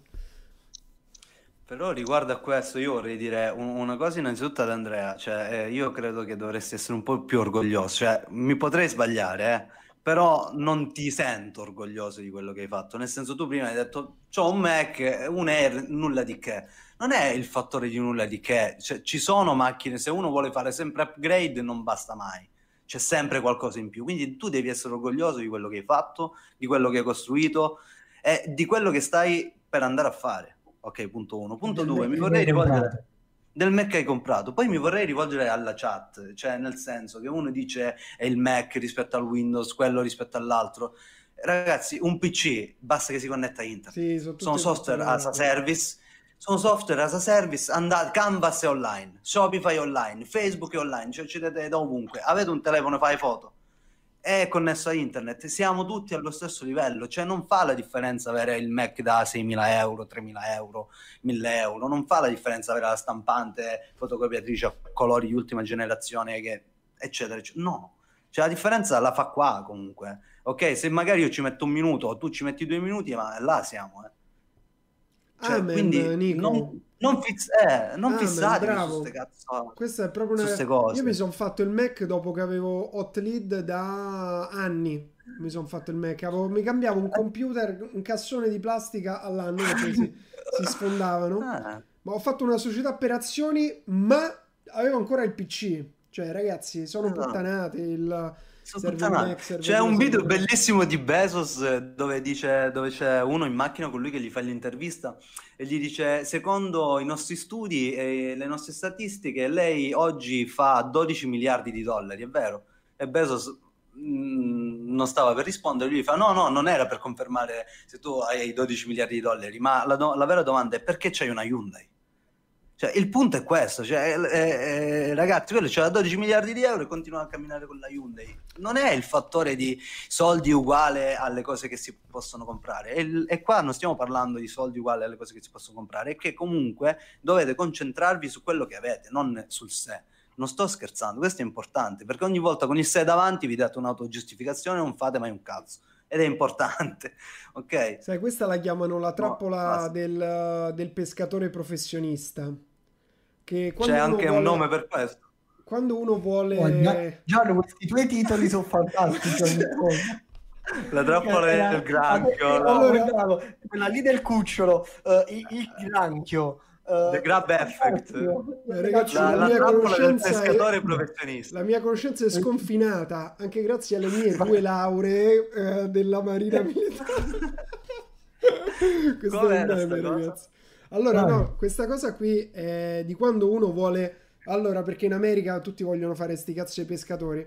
Ehm, però è la stessa cosa del tennista professionista. Cioè, uno vuole imparare a fare una cosa nuova. Immagina andare a pescare. Allora, cosa fa? Va nel negozio caccia e pesca e inizia a comprare. Dice: Allora, no, mi serve questo, ma mi serve quella lenza che fa la lucetta e muove pure la coda e spende 10.000 euro in canne da pesca, cose, robe. Poi va a pescare. C'è il pescatore professionista, quello vero, che sta lì con un pezzo di legno eh, e un filo e un vermicello del cazzo e tira su i pesci. E quello lì con tutte i sparaflash e 10.000 euro di attrezzatura non combina un cazzo. Cioè, questo è esattamente quello che hai detto tu, Beh. Nico, che io veramente credo sì. sia proprio fondamentale, non ci avevo pensato Beh. a dirlo ed è...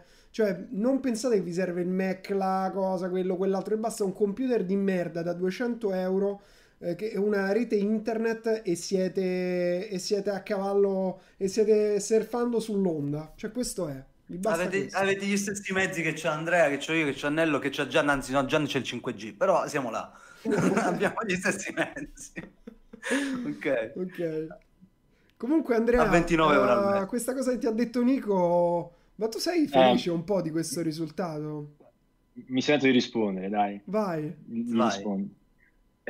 Eh, Cioè, alla fine sono felice, sono molto soddisfatto, sono contento, alla fine sono riuscito a creare qualcosa che spero possa durare e spero di non dover mai tornare indietro a, a elemosinare un posto di lavoro, quindi sono contentissimo. Però è un ragionamento che spesso mi sono fatto con me stesso su, sulla anche la felicità, diciamo, e ho come l'impressione che quando raggiungi l'obiettivo, ponendotene subito un altro dopo, resti sempre un po' insoddisfatto. Cioè, ah, sì. ce l'hai capisco, senso fratello. di soddisfazione. È vero, questo cioè, i, i cosiddetti down. No, down. ti capisco. Andre, ascoltami. Um, questo è quello che provo anch'io. Oggi magari sono insoddisfatto perché volevo fare questo e non l'ho fatto. C'è un modo solo per recuperare il contatto col pianeta Terra perché tu stavi lavorando, da, hai fatto il pizzaiolo, hai fatto il cameriere, hai lavorato in una società dove se ti assumevano a tempo indeterminato prendevi 1200 euro, hai preso in un anno e hai fatto 300.000 euro di fatturato, ok? Cioè questo nel mondo normale, il mondo se tu esci da casa tua, la, le persone non ci credono. Cioè è una cosa che non esiste questa cosa qui. Cioè hai fatto una cosa non uh, grande, ottima, hai fatto una cosa straordinaria. Cioè una cosa che le persone normali non fanno. E l'unico modo che tu hai di ricongiungerti con questa con la tua realtà, perché oggi è chiaro che se vedi Giuseppe che fa 500.000 euro al mese, dici cazzo, cioè io sto qui che magari sto ricominciando, voglio aprire un nuovo store. E ti capisco perché anch'io mi sento così, nonostante dici, boh, che cazzo vuoi di più dalla vita, Gian? E, e, ragazzi, fidatevi perché io spero lo vivrete tutti. E l'ho messo, pensa, lo voglio prendere perché l'ho messo tipo alla ecco. prima pagina di digitalization. Questa cosa qui, perché anzi, no, al primo capitolo che si chiama Diventare ricchi e famosi, no? Dal Vangelo secondo Ballarani e Facchinetti, a pagina 3 c'è scritto: uh, Vorrei che le persone potessero realizzare tutti i loro sogni di ricchezza e fama, così che possano vedere come non sia lì che troveranno la loro realizzazione.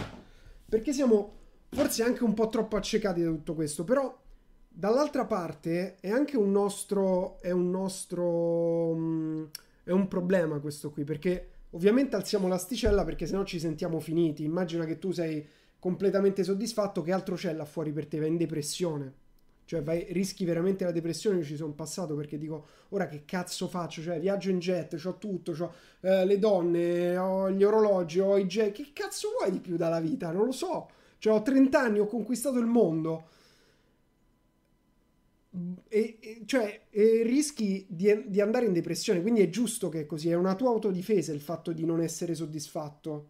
E su questo c'è un bellissimo uh, esperimento nel libro che hai fatto vedere tu, Nico. Non so se ci sei arrivato. Dei topolini. Uh, c'è questo esperimento in cui hanno, uh, hanno attaccato del. hanno attaccato dei macchinari nella testa dei topolini. In cui praticamente se premevano una leva gli davano una scarica di assuefazione, quindi quello che noi riceviamo quando raggiungiamo qualcosa. Come i topi, che, esattamente quella cosa lì. Quindi questi bastava che toccavano la leva ed erano nel, in ecstasy, erano ah, ho tutto quello che mi serve. E pensa che questi topolini era così bella la sensazione di essere arrivato, di ecstasy, che tu continuavano a toccare la leva fino a dimenticarsi anche di mangiare e di bere e morivano di fame perché stavano sempre in pace. Quindi il nostro meccanismo di non essere soddisfatti è dovuto a questo, è dovuto al fatto che se noi, se tu ora fossi soddisfatto pienamente, Andrea, te, ti lasceresti morire, sembra una cosa drammatica dire, orribile, però andresti in depressione e perderebbe tutto di senso. E quindi tu alzi subito gli standard. Quindi 300.000 l'anno scorso eri un poveraccio, oggi fai mezzo milione di euro quasi, però ti senti ancora che dici ah cazzo mio dio eh, ma chissà se un giorno è normalissimo. Però dall'altra parte, e qui ricollego a quello che ti stavo dicendo all'inizio, che ti dico, cerca di ricordarti com'era prima che tu partissi. Cioè quanta strada hai fatto e tutte le cose che hai ottenuto e come pensavi prima rispetto a quello che hai ottenuto adesso. Cioè lo, cre- lo credevi, ti immaginavi, che ne so, quando avresti raggiunto risultati, li avresti mai raggiunti Tipo io non avevo mai immaginato da ragazzino di poter viaggiare su un jet privato. Mai. Proprio neanche era così lontana da me questa idea che neanche una volta in vita mia avevo, avevo visto la mia immagine nella mia testa sopra un jet privato. Mai. Quindi ognuno ha la sua. Non so se tu ti immaginavi di fare 300k in un anno, che poi è un numero, però vuol dire avere una tua azienda, fare... Però io ti consiglio di fare quello, non serve che lo fai ora, però pensaci, ogni tanto serve dire ok, ma da dove sono partito io? Cosa ho raggiunto? E essere meno severi con se stessi e, sì, e dire, cioè, bravo Andrea, bravo Gianni. Siamo arrivati qui, questo. abbiamo tanta strada da fare, per fortuna se no sarebbe drammatica la vita se non ci fosse strada da fare. Però serve che ci riconosciamo anche a noi stessi. Non so se Andrea si è bloccato, ci sei, sì. No, Perché no, ci sono, ci sono. Effettivamente questa cosa che ha tirato fuori Nico, secondo me ha, ha beccato un qualcosa che era trasparso pure a me. Cioè non è che è arrivato qui e ha detto pepe, pepe, pepe, pepe, 300.000, la la la la la. Ma, ma, non solo, dico, cioè, nel senso, secondo me era il, il, il, il desiderio che lui aveva di fare una determinata cosa, l'aspettativa che aveva nel raggiungere quell'obiettivo è diverso da quello, uh, da quello che lui si aspettava, cioè è, è, stato diverso, cioè nel senso eh, lui ha annuito quando tu gli hai detto alla fine 300k sono un numero, ha detto sì, sono un numero, cioè non è che ti senti diverso, sei sempre la stessa persona, magari con gli stessi amici di sempre, magari sai che ti puoi permettere di più e manco lo vuoi quel di più. Quindi lui adesso è in quella fase, secondo me, dove lui ha alzato l'asticella, sta cercando di raggiungere l'asticella, però manca quello stimolo, cioè come se gli mancasse lo scopo? E capita spesso, cioè capita anche a me, io l'ho avuto pure prima di, di ricominciare con il billionaire, eh, anche nello stesso, cioè tu prima di eh, che poi è successo con te poi è successo un incidente, cioè tu hai avuto un mezzo incidente, cioè capita questa cosa, è un percorso che si alza, si abbassa, si alza, si abbassa. Per questo dicevo, cioè, sii più, semplicemente un po' più orgoglioso. Cioè, come consiglio personale te l'ho voluto dare più che altro, capito? Perché ho percepito semplicemente questa cosa. No, ma lo, accetto volentieri, eh. Poi magari mettiamoci anche un po' di, di timidezza nel, nell'essere in diretta. carattere, certo. In realtà appena ah, spegnete le camere, pepe, pepe, pepe, pepe, lanciare soldi addosso al fratello. Però, esatto, esatto. Sicuramente sciabolerò appena fosse, è la prima cosa che mi sono promesso Grande, dai, beh, per Un bel tavolozzo, però. No, comunque è anche quello che ha detto Giano, alla fine è solo un numero e me ne sono reso conto adesso, magari ci sono arrivato non, non vuol dire un non, cazzo. Ti, ti, cioè... eh, non vuol dire un cazzo fin quando non li spendi. Per questo devi fare il cazzo del tavolo. non li spendi, li devi spendere, ne devi gioire per capire che effettivamente non vuoi tornare più alla vecchia vita e vuoi fare tutti i sabbi di festa. Cazzo. no, per dirne eh, una, però te li sì, devi sì. godere, capito? Te li devi godere. Sì, cioè, ovviamente non devi essere uno spendaccione, ma devi, cioè, lo sfizietto ogni tanto va tolto. Dai, ti sei tolto la stampante per ore con 300k, eh, magari forse. ci vuole un milione, un milione, per comprare una bottiglia, dai, ci sta. ci sta. Tavolo al Comunque, quello, quello volevo dire è vai, vai, veramente vai. Ta- ta- ta- cioè, soddisfazione perché non me l'aspettavo mai una cifra di genere, di un risultato del genere, però non mi ha dato quello che mi aspettavo eh, eh, cioè, una volta essere arrivato in cima, dici, eh, cioè, non voglio dire che è, è, stato facile, perché non è che sia stato facile, però pensavo di metterci più tempo. E esserci arrivato subito mi ha un po' anche preso alla sprovvista. Ora, sembra essere psicologo. Però ci sei arrivato tu, nel senso... No, è come quando giochi ai videogiochi, hai presente? Io la, la paragono così, cioè quando fai un livello al videogioco no? e finisci quel livello no? che ti è sembrato chissà la difficoltà più assurda de- del mondo, quando poi fai il secondo livello dici aspetta ma quello di prima era, era una cazzata, me, in questo qui è un po' più difficile, finiamolo e così via. Quindi ti trovi sempre in, quel, in quella fase e mi trovo molto con quello che ha detto Gianna perché anche io, mi, ma penso che tutti lo, lo facciano, cioè si, si trovino in queste fasi a me capita che quando penso a prima, dico, ma è mai possibile che io veramente prima, per dirti, uh, con 20 euro... Che è Gianluca? Perché eh, Gian- Gianluigi, Ah. Gianluca ogni volta Cioè, per esempio, è mai, po- eh, dicevo, è mai possibile che quando andavo all'università con 20 euro campavo una settimana? Cioè, è, è vero, è possibile sta cosa? O Non, i non ci credo io. punti? Cioè, non è possibile. Allora poi Non ti rendi credo. conto, prendi consapevolezza e, e- e dici aspetta allora, però ok, va bene, va bene tutto, l'ambizione, non accontentarsi mai, eccetera, però un attimo, perché le cose si- si- sono state fatte e bisogna anche essere consapevoli di questo. Dai, non ci sta, ci sta. È un percorso, è un percorso in ogni cosa. È sbloccato il primo livello, Andrea. E, e tu di- comunque oggi devi pensare che oggi sei andato dal notaio a firmare la tua nuova società.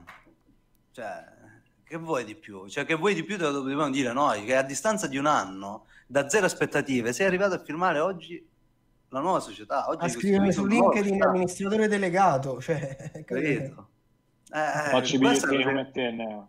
eh, Ah, I'm, I'm the faccio- SEO bitch. MSE Beach. I'm the SEO bitch. Esatto, cioè questa è la cosa più importante. E secondo me fi- fino a mo' ne gioisce più tuo fratello di te.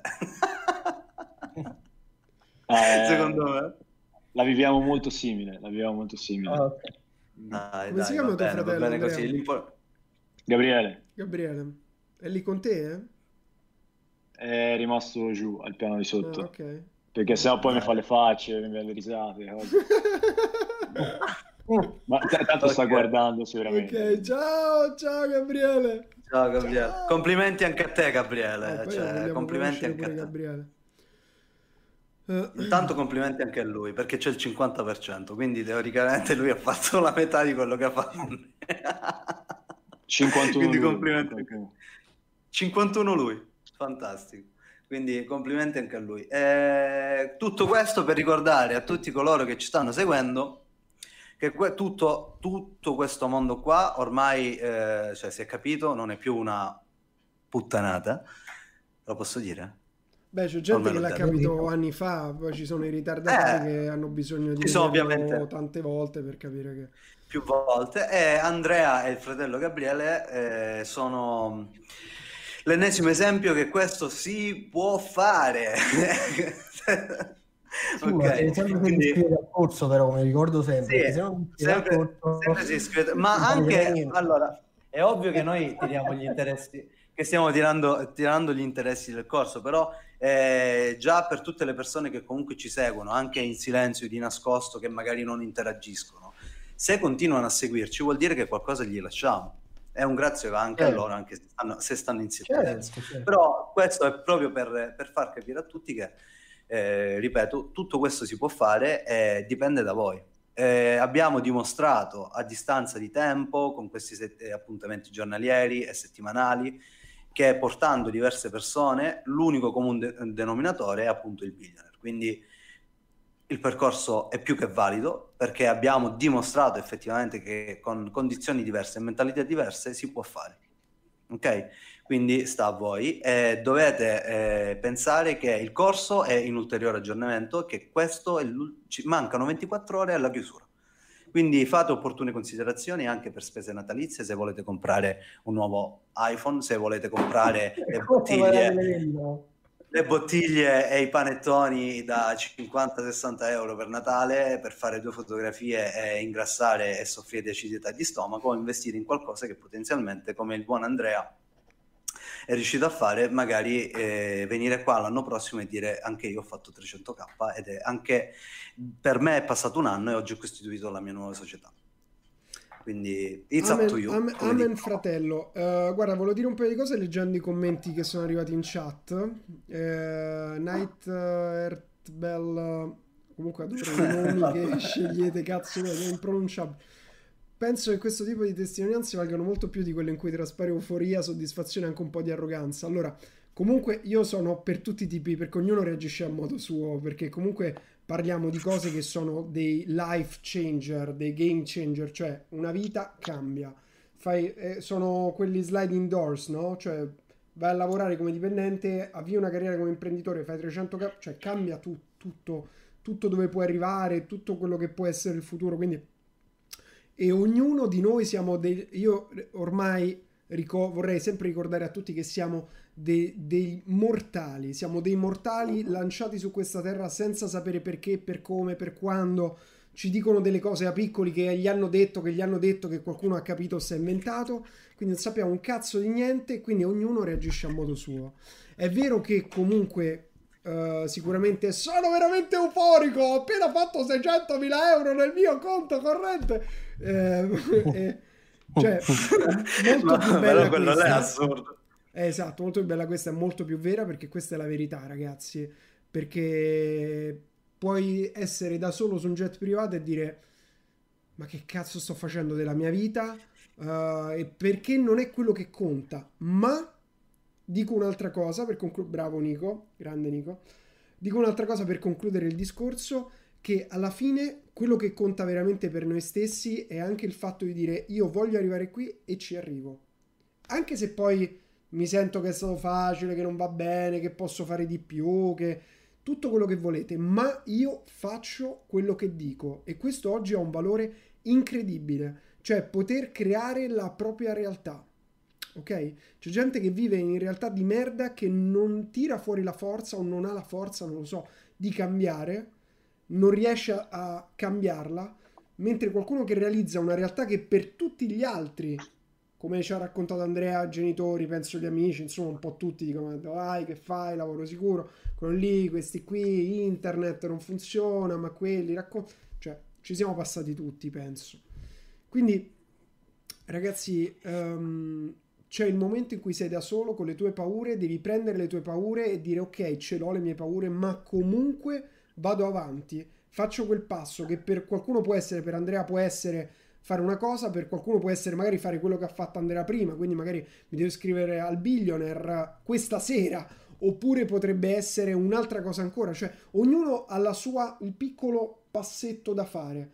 Quindi la cosa importante uh, è, non è fare questo o quello, è fare il tuo piccolo passetto in avanti, anche se hai paura di farlo, perché comunque il, se tu risparmi il tuo coraggio, quindi se risparmi affrontare la paura oggi, ne paghi la conseguenza domani. Perché quella paura e anche quella sofferenza, quel timore, tutto quello di negativo che tu passi, ti rende quella persona che poi è in grado di sostenere quella situazione. Perché avere uh, eh, 300.000 euro, gestire 300.000 euro per una persona normale, se, se Andrea gli avesse vinti quei soldi all'Enalotto, magari se li sarebbe già sputtanati da tempo e sarebbe coi debiti oggi. Però invece lui oggi è arrivato a saper gestire 300.000 euro e vuol dire che, cioè, ha avuto le sue sofferenze, adesso non so, magari per te è stata tutta una passeggiata, ma in genere comunque, cioè, gestire soldi è una cosa, far crescere le cose è un percorso anche emotivo, come la gente che investe, insomma, devi ave- affrontare te stesso e le tue emozioni oltre che tutti gli altri. E questo è un percorso che comunque ti fortifica. E quindi oggi hai fatto con questo, domani sei capito gli ingredienti che ti hanno portato qui lo puoi fare con un altro e poi con un altro. Poi quando riesci ad arrivare a mezzo milione, altro gradino, a un milione, altro gradino e non finisce più, cioè l'ha visto mm, c'è Jeff Bezos uh, sopra questa cosa qui. Che è arrivato, eh, esatto, che sei in cima alle... Io volevo aggiungere un'altra cosa, che poi l'ultima cosa che poi aggiungo e per quanto mi riguarda, diciamo che ho terminato. Quello che volevo dire è che siamo gli unici mi sento di dire e di ribadire proprio gli unici che in, que- in, queste settimane stiamo vendendo e promuovendo ovviamente il billionaire, ma lo stiamo facendo non dicendovi entrate e boom i soldi arrivano, ma mostrandovi le difficoltà, cioè vi stiamo vendendo il lato opposto il lato praticamente. Cioè, esatto, esatto, perché in ogni testimonianza c'è sempre il lato negativo che poi arriva piano piano che è con l'affronto della soluzione. Noi Perché veramente stiamo evidenziando. Sono esatto. vere.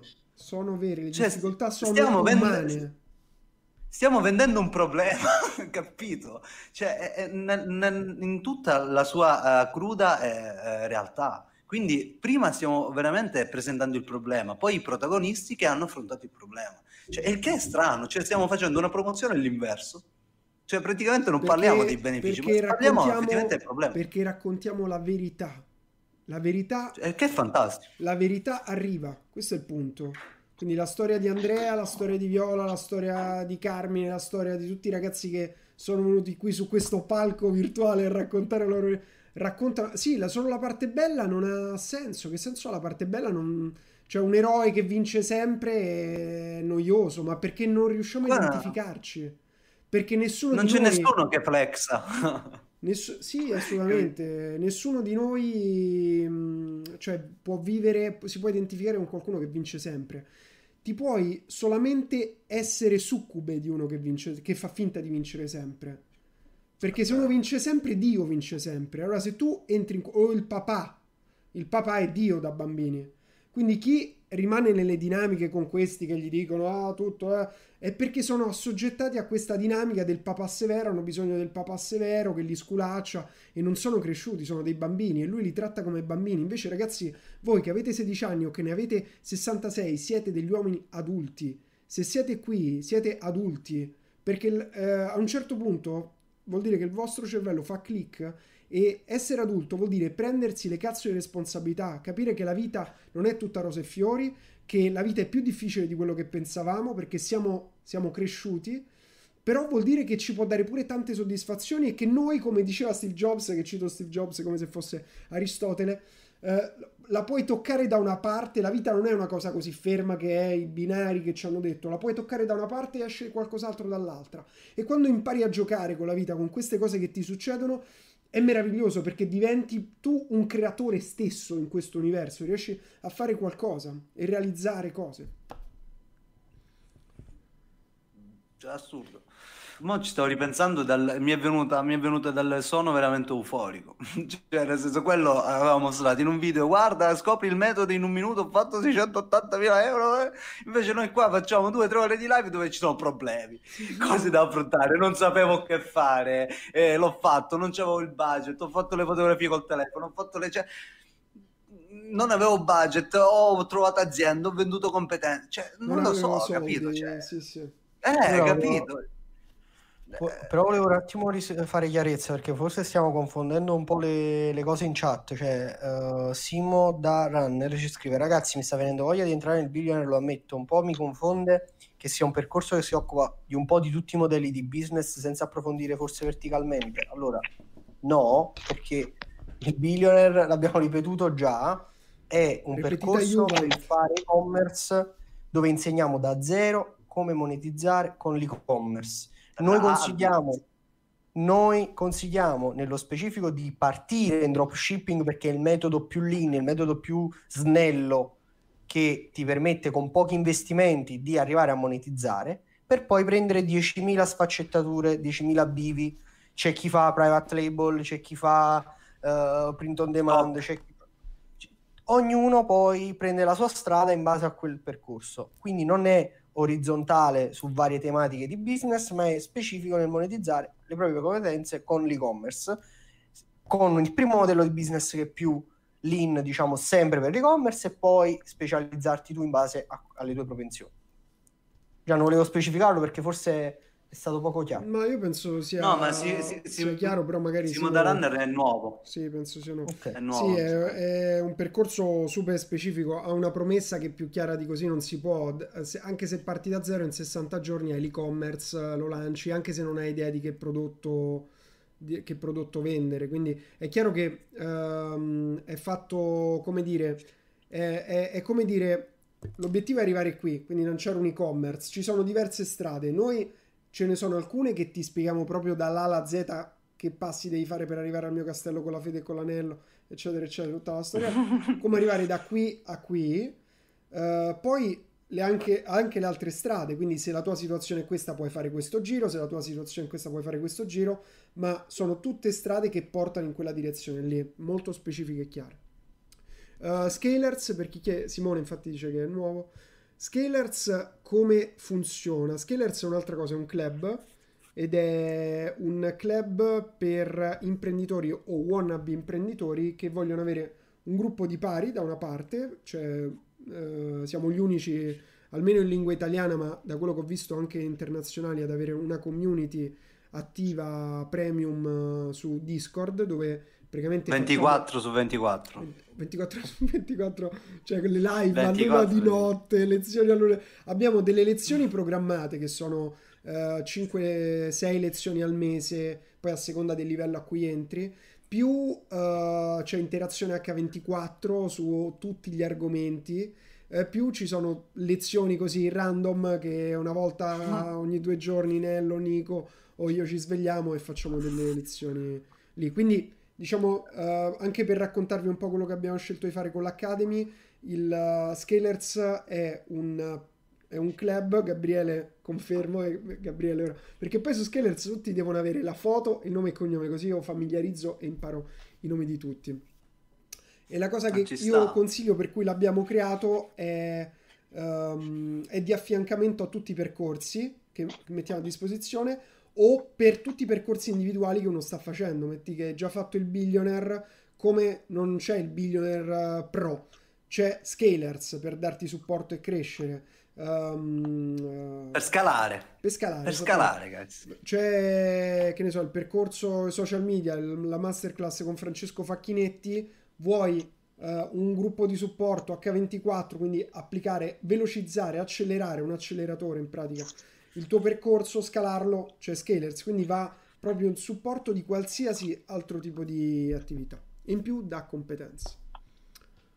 Sì, le competenze con le lezioni programmate e poi capita spesso, cioè in modo random, no? Perché comunque essendo collegati a H24, essendo che lo abbiamo tutti da smartphone, da PC, da iPad, io l'altro giorno ero in, in sede in un'azienda a lavorare, eh, sono entrato in Scalers, c'erano delle persone attive, ho fatto una lezione mentre c'era la lezione, e sono andato in live mentre lavoravo, ho mostrato le dashboard, eh, le analisi, ho mostrato i, le varie campagne, i vari ROAS, che tipo di ragionamento facevo, così random, in modo tale così da parlare tutti la stessa lingua, perché comunque eh, io che tratto poi in Scalers la parte eh, conversion, diciamo, eh, ads, è anche un modo per essere tutti quanti allineati in modo tale da aiutare veramente tutti, ma dico tutti, anche io in primis, nel senso che magari eh, un, una persona che sta là a guardare la mia live mi fa un tipo di ragionamento che io non ho fatto.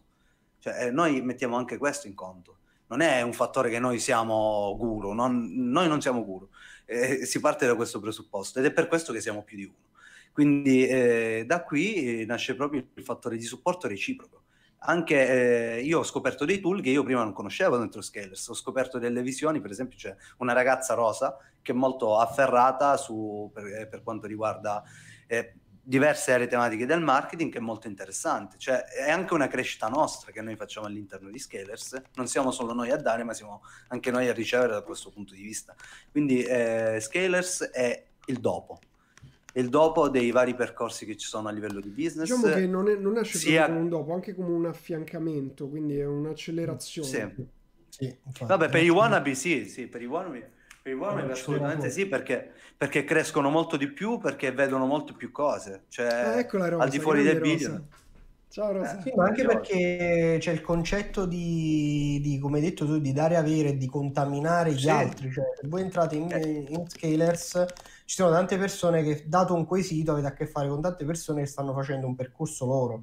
Quindi vi contaminate, vi, vi, vi migliorate. Il, noi parliamo di feedback loop, quindi in base ai feedback voi sì. vedete informazioni migliorate, cioè quello è il concetto.